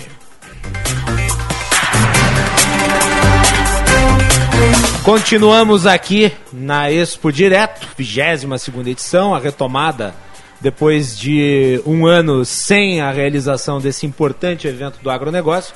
Hoje é o dia em que nós temos a presença de muitas lideranças políticas aqui na Expo Direto e nós uh, ouvimos o senador uh, Lázaro Martins, o senador Luiz Carlos Reis, uh, o presidente da FAMURS, Eduardo Bonotto. Vamos conversar com o deputado federal uh, Marcelo Van Hatten, que está aqui, veio visitar a Casa da Band e puxamos ele aqui para uma breve conversa nesse momento aqui na Casa da Band. Seja muito bem-vindo. Obrigado, Guilherme Macalossi. Satisfação estar contigo mais uma vez no ar aqui nos bastidores do poder, dessa vez direto. Da Expo Direto, você Isso. direto, da Expo Direto e que é uma Expo Direto da retomada da Expo Direto e retomada da economia. Não é uma retomada em potencial, ela já está acontecendo. A gente vê aqui né, pelas vias da Expo Direto, nos expositores, como tem movimento e como negócios vão sair e já tem saído ao longo desses últimos, eh, dessas últimas horas desde a sua abertura. Daqui a pouco nós vamos ter a participação do presidente da Expo, da Expo Direto, da, da Cotrijal aqui, o, o Ney Mânica, que vai falar um pouco a sua avaliação sobre né, as expectativas. Qual que é a sua? A minha expectativa ela já está se cumprindo, né? Que é uma feira com negócios sendo fechados. A gente já tem visto em alguns, é, claro que ainda é o início, né? O primeiro dia, em alguns estandes, é, essa essa tônica ela vai se confirmando e em que pese a nossa é, situação muito ruim no estado do Rio Grande do Sul em relação à estiagem, né? A própria Farsul é, passou um, um, prognóstico muito ruim desse ano, de queda de até 8% do PIB no Rio Grande do Sul, em virtude da estiagem, da seca. Mas nós precisamos achar soluções né, de curto, médio e longo prazo para isso. Uh, e além disso, não podemos perder o otimismo no, nessa potência agro, agrícola e agroindustrial que é o Rio Grande do Sul, que é essa região. Uh, e aproveitando, Macalossi, falando a questão das, é, das soluções de curto, médio e longo prazo, né, a gente sabe que no curto prazo muitos é, estão buscando formas de cobrir os seus prejuízos em virtude da seca, mas para o médio e para o longo prazo nós precisamos resolver o assunto, o tema da irrigação no estado do Rio Grande do Sul. Amanhã nós temos uma reunião às 16 horas com o presidente da Câmara, Arthur Lira. Já convidei também o, o, o chefe do Ministério Público Estadual, Marcelo Dornelles, para estar junto conosco. Ele aceitou o convite para a gente tratar também da questão eh, das alterações legais para permitir, com toda a proteção ambiental, que barragens e açudes sejam viabilizados no Estado. Nós precisamos avançar nesse tema no Congresso Nacional e amanhã a bancada gaúcha toda se reúne com o presidente da Câmara, Arthur Lira, e também eh, o Ministério Público está se é, somando e a pouco. Isso é o bonito aqui da Expo Direto, a, a, como a gente pode chegar próximo de muitas autoridades. Há pouco me confirmou que também deve participar da reunião o ministro TCU Augusto Nardes, que trata muito dessa questão das águas. E que está aqui, né? Augusto Nardes, que pouco... participou de, um, de uma palestra agora, foi palestrante. Eu estive assistindo a palestra, Falou por isso sobre. me atrasei aqui, porque eu queria estar aqui às duas e meia e acabou a palestra ainda até às três e cinco, muito interessante. Assisti a palestra da dia inteira e ele muito preocupado com a questão da água, por isso mesmo confirmou que amanhã vai estar conosco lá em Brasília com o presidente Arthur Lira. O senador Lazer Martins disse que pouco tem se avançado nesse sentido uh, dentro do Congresso Nacional. Uh, apesar da representação muito forte do agro dentro uh, do Congresso. É, qual é a sua impressão? Há uma visão equivocada, e a lei diz isso, do Código Florestal em relação aos, a, aos açudes e às barragens, né? Uhum. É, de que eles não seriam de interesse social ou de utilidade pública quando feitos em áreas de preservação permanente. Isso é um equívoco. Né? Uhum. É, nós sabemos que para o meio ambiente essas construções de barragens e açudes feitas da forma correta, inclusive, é, beneficiam os locais, mesmo em áreas de preservação permanente onde são instalados. Então é esse trecho da lei que a gente precisa alterar. Existem outras iniciativas que podem ser feitas. Né, pra, o senhor acredita que há excesso de regulamentação? Claro que há. Claro que há. O que não é necessariamente ruim ter a, é, é, é, a regulamentação, pelo contrário, é importante ter regulamentação na área ambiental. E o Brasil já tem uma das leis mais avançadas, Macalossi, nesse sentido, mas não pode aniquilar a produção né, a viabilização da produção de alimentos. Precisamos equilibrar as duas coisas. E é por isso que, de tempos em tempos, certos temas precisam ser debatidos sem os tabus, uhum. sem as fake news também, como aconteceu na questão dos defensivos agrícolas. Né, eu posso até falar um pouco sobre isso, fui um defensor desse tema, da, da, do avanço tecnológico ser permitido no Brasil. Nós temos uma lei atrasada, que foi agora atualizada na Câmara dos Deputados. E, e contou com a aprovação da Anvisa. Né? E, exatamente. Dizer, o corpo técnico com... da Anvisa que aprovou as vacinas, claro, são grupos diferentes de técnicos, mas é, presume-se a qualidade de todos, também aprovou o uso dos defensivos para né, melhorar, inclusive, a qualidade dos produtos que são ofertados à população. É ciência de qualquer jeito. E mais, não só a Anvisa, como o Ministério do Meio Ambiente e IBAMA, todos vão continuar fazendo parte desses processos defensivos e vai acabar essa história, porque o que acontece é que alguns espalharam fake news e mentiras por aí, né? Dizendo que uh, a Europa usa é, que nós usamos hoje, né, defensivos agrícolas, chamam aliás agrotóxicos já para, né, ou de veneno até um absurdo né, usa defensivos agrícolas que não são mais usados no Brasil, não, na Europa, que nós usamos defensivos não são usados mais na Europa. É claro, porque aqui leva oito anos para provar uma, uma, uma, um novo defensivo agrícola. E por isso nós precisávamos justamente atualizar a legislação, né, dando um prazo de até dois anos, que é muito tempo para esses órgãos olharem todos os efeitos e ver se realmente a atividade ou o defensivo pode ser nocivo, e sendo aprovado em no mínimo três países da OCDE, que é uma organização avançada o suficiente, inclusive, lamentavelmente, para não ter o Brasil como seu membro. Nós queríamos ainda acessar a OCDE. Tendo três países aprovados esse mesmo defensivo agrícola, ele vai passar a valer no Brasil se em dois anos os órgãos ambientais não se pronunciarem. Então, e ainda sob forma temporária. Então, nós fizemos uma atualização que é muito boa para o meio ambiente e muito boa para o consumidor, para a produção de alimentos. Nada contra produtos orgânicos, pelo contrário, se eu puder, sempre vou comprar, mas são mais caros, não chegam na, na mesa de todo cidadão, não, não são suficientes para alimentar o mundo todo. E o Brasil é uma potência é, para garantir segurança alimentar no mundo e precisa ter as leis mais avançadas do que elas existem hoje. É, a produção, aqui tem muito maquinário, né? A produção de máquinas, ela inegavelmente foi afetada pela pandemia. Como é que o senhor avalia isso? Uh, e em termos de competitividade, o que, que dá para fazer? É, um problema que nós estamos enfrentando, né, se há algo que nos conforta e nos consola, é que não foi só no Brasil, no mundo todo. Né, nós estamos com um problema de falta de matéria-prima. É, a indústria automobilística, por exemplo, está sofrendo muito. A gente está vendo é, no próprio preço dos carros. Né, quem comprou, como eu, foi meu caso, né, um carro usado há, há, há dois anos, é, antes do início da pandemia, hoje viu que a tabela FIP, inclusive, subiu. Meu carro hoje está valendo mais do que quando eu comprei há dois anos, era um carro usado.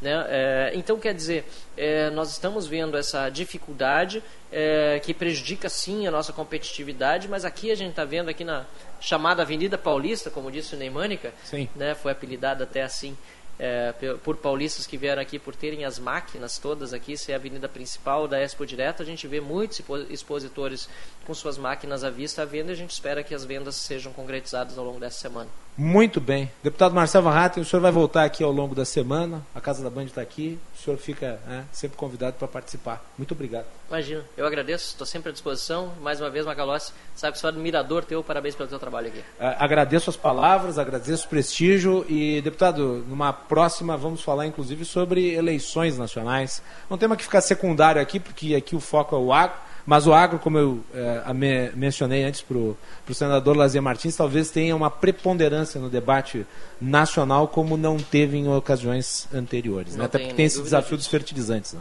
É verdade não tenho nem dúvida disso, estou à disposição para falar de qualquer assunto. Eleições é um dos assuntos meus preferidos, ainda mais esse ano. Muito bem, tá então, Obrigado, deputado Marcelo Van Hatten aqui em visita à Casa da Band. Nós vamos fazer mais um break, voltamos na sequência. Temos entrevista com o presidente da Cotrijal, Ney Mânica. Fiquem ligados. Conta de luz alta nesse verão? Economize já. Só na Espaço Luz você tem energia sustentável, com qualidade e garantia. Na praia, no campo, na sua empresa, aonde você estiver. Pensou em energia solar? Pensou Espaço Luz. Mais energia nesse verão, só com a número 1 um em energia solar no Rio Grande do Sul. Acesse espaçoluzenergia.com.br e saiba mais.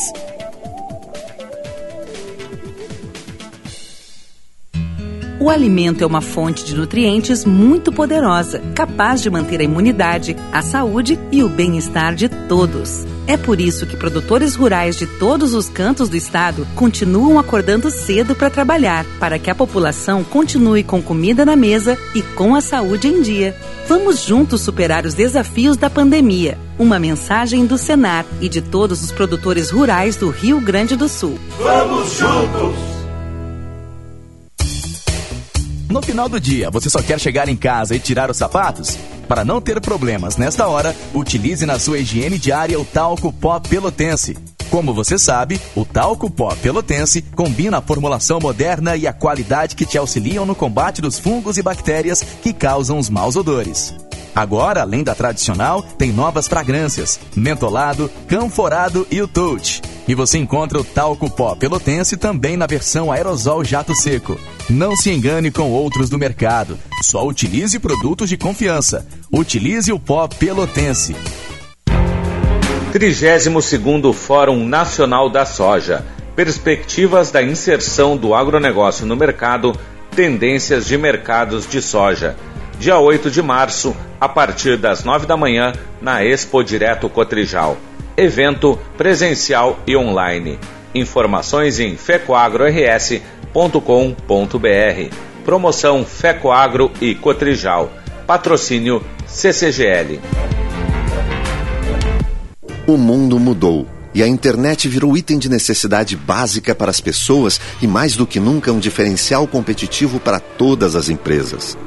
Conheça a Blue 3, internet corporativa de alta performance via fibra ótica, com estabilidade total, 100% da velocidade contratada e os melhores planos do mercado gaúcho. Acesse blue3.com.br e consulte a disponibilidade na sua região. Blue 3, internet all day. A Associação Comercial de Porto Alegre realizará no próximo dia 8 o Menu POA, especial Dia da Mulher, com o tema Empreendedorismo Feminino na Política, nos Negócios e no Social. É nesta terça, dia 8, às 12 horas, no Salão Nobre do Palácio do Comércio, sede da Associação Comercial de Porto Alegre. Adquira seu ingresso pelo Simpla. Ingressos limitados. Acesse associaçãocomercialpoa.com.br. Você não pode perder. Apoio Rádio Band.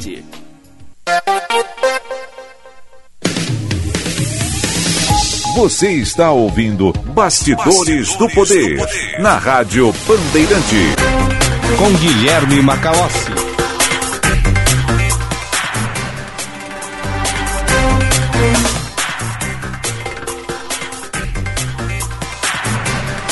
Estamos de volta aqui com o Bastidores do Poder. Bastidores do Poder com o patrocínio da Escola Superior dos oficiais da Brigada Militar e do Corpo de Bombeiros Militar realizando sonhos, construindo o futuro.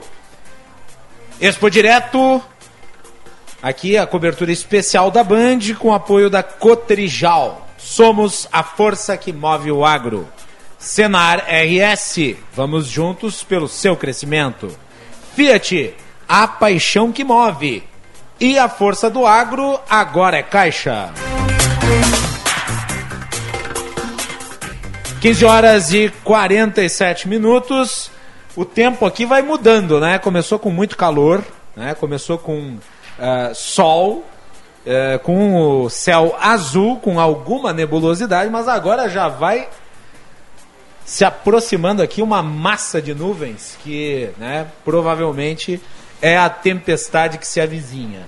É, antes da previsão do tempo, a Ana Weber mencionou aí então né, essa essa possibilidade de chuva forte, chuva torrencial aqui na região. Ontem já havia, já havia chovido bastante e provavelmente hoje choverá muito mais. Vamos ainda com destaque internacional. Juan Romero está aí no estúdio da Band em Porto Alegre, prestando atenção nos desdobramentos da guerra da Ucrânia. Antes, o, o avião com uh, o transporte dos brasileiros que estão na Ucrânia já partiu e tem atualização em relação ao cenário global, porque o presidente Vladimir Putin, o governo da Rússia, divulgaram uma lista de países hostis e o Brasil ficou de fora. Juan, como é que ficou isso? Exatamente, Macalossi. Só para complementar aquela informação do avião da FAB, Macalossi. Agora há pouco a gente, nossos colegas da Band News TV estavam uh, falando justamente sobre isso. Vão voltar neste avião da FAB 40 brasileiros, 23 ucranianos que vão ter esse visto humanitário, segundo aquela portaria uh, publicada pelo presidente Jair Bolsonaro, um polonês, além de seis cães que estão sendo transportados. Agora, sobre essa questão da, da lista do Kremlin com países hostis, a Rússia uh, foi divulgada hoje pela manhã e o Brasil não aparece. Esses países considerados hostis são os que aderiram às sanções econômicas impostas contra o país após ter invadido a Rússia, Estados Unidos, Canadá, União Europeia, Reino Unido, Ucrânia, obviamente, Montenegro, Suíça, Albânia, Andorra, Islândia, Liechtenstein, Mo Mônaco, Noruega, San Marino, Macedônia do Norte, Japão, Coreia do Sul, Austrália, Micronésia Nova Zelândia, Singapura e Taiwan estão, são os países considerados hostis pelo governo russo, Macalossi. Muito obrigado, Juan Romero, e vamos voltar aqui para Expo direto com o presidente da Cotrijal, Ney Mânica, que já está aqui no estúdio conosco. Presidente, seja bem-vindo. Tem que ligar o microfone. Lhe agradeço a presença nesse dia muito agitado, que é o primeiro dia desta Expo Direto, que é a 22 segunda. Sua expectativa, presidente? Boa tarde, Guilherme. Boa tarde a todos os ouvintes. Realmente, o primeiro dia é uma representação política muito forte, que a gente tem que fazer o acompanhamento. Estamos muito felizes porque a representatividade foi bastante grande isso é uma amostra do que dá ser Expo Direto. E nós temos aqui no parque, então, depois de uma exposição que não saiu em 2021, uns expositores com tecnologia e inovação mais atualizados que tem no mundo, tanto na área de máquinas, sementes, químicos, na produção vegetal, produção animal, pequena propriedade, agricultura familiar, meio ambiente, e todos os grandes eventos. Então, eu tenho dito, tenho falado em todas as oportunidades, é um ano difícil, um ano de seca no Rio Grande do Sul, mas nós não podemos ficar lastimando em casa. Nós vamos vir a Expo Direto, o doutor tem que vir aqui para buscar informação, conhecimento, inovação, para depois nós juntos reivindicar tudo aquilo que falta para o setor continuar produzindo com muita qualidade e muita produtividade. Além do resultado das vendas, do volume de negócios, eh, esse ano, essa Expo Direto, ela vai servir também para debater problemas que talvez nunca tenham sido tão eh, evidentes e que já são enfrentados pelo agro há muito tempo, mas que se evidenciaram ainda mais. Uh, eu lhe pergunto, além do resultado dos negócios, que outros objetivos o senhor busca alcançar aqui, presidente? Eu diria, Guilherme, que eh, os resultados do negócio são uma consequência do momento. As empresas estão aqui para expor seu produto, sua marca, fazer bons negócios, tem bons preços, tem financiamentos. Mas o mais importante é que aqui nós vamos buscar discussão de coisas estruturais para o agronegócio. Nós não podemos, no caso específico da questão de secas no Rio Grande do Sul, sempre se discute, se debate quando ela acontece. Aconteceu em 2005, 2012, 2019, 2021. Nós vamos discutir um, um projeto, junto com todas as entidades, as instituições, para ser uma coisa estrutural. Não acontecendo, ok, acontecendo já tem solução. O que você faz é discutir um processo que aconteceu se fazer reunião para marcar reunião e não se resolve nada. Então nós aqui queremos sair com uma consistência de um projeto bem elaborado, bem discutido, que preserve o meio ambiente, mas que dê condições para nós ter é, essas soluções. Eu vou fazer duas perguntas provocativas. A primeira delas, presidente, é a seguinte: nós estamos hoje um dia repleto de autoridades aqui e ao longo da semana muitos parlamentares vão passar pela feira. Qual é a garantia que esses, esses deputados, senadores, secretários, lideranças políticas que se encontram aqui reunidos, quando voltarem para suas esferas de poder, tomem decisões efetivas? Eles dão alguma garantia disso? Eu, eu, eu tive a oportunidade na, na abertura. Já fez uma manifestação forte lá, é, né, Eu fiz, que aqui a presença dos deputados são importantes claro. para quê? Para eles virem aqui entender o processo ajudar a discutir, não é para vir aqui tirar fotografia e nem esquecer no outro dia. Então, o Brasil é movido por decisões políticas e nós temos que cobrar dos nossos deputados ações concretas, comprometimento. Eu acredito que todos que estavam aqui são comprometidos com o agronegócio, nos ajudam muito, mas nós precisamos que façam um esforço para que mais colegas da Câmara Federal, da, da Assembleia Legislativa e os poderes, nós construir junto essas caminhadas. Presidente, a manifestação final do senhor, o senhor terminou a sua manifestação, daí voltou para o púlpito e daí disse que queria que essa feira chegasse a Brasília. A ministra Tereza Cristina não se fez presente hoje. Ela vem sendo cobrada, apesar de ter sempre a aprovação do agro no trabalho que realiza. A ausência dela, o senhor sentiu como um desprestígio a esse evento? Não. Uh, no, no, no, no sábado, de, de, no domingo de manhã, a ministra me ligou, dizendo, presidente Mânica, eu estou te ligando porque não vou estar presente eh, no jantar e nem na abertura da Expo Direto. Não é uma notícia muito boa, porque nós estamos aqui articulando o problema, estou tratando com o Ministério da Fazenda e tal. Mas eu tenho uma notícia boa. Opa. É, que, nós, que eu vou estar presente e nós estamos vendo e abrir uma brecha para o presidente estar na sexta-feira aqui. Sexta-feira. Sexta-feira. Então. eu pedi para ela se eu confirmar, dizer ela, não, pode falar nessa, mas vamos fazer. Mas ela, ministra, ninguém entender que na 20 Expo Direto todos os ministros da Agricultura estiveram presentes. E não gostaria de deixar nos anais da Expo Direto que a única ausência numa Expo Direto foi a ministra justamente no ano 15 horas e 55 minutos, 29 graus 7 décimos. Eu sou Juan Romero, tô aqui é, na retaguarda aqui do Bastidores do Poder. Infelizmente a gente teve uma queda de sinal devido à meteorologia.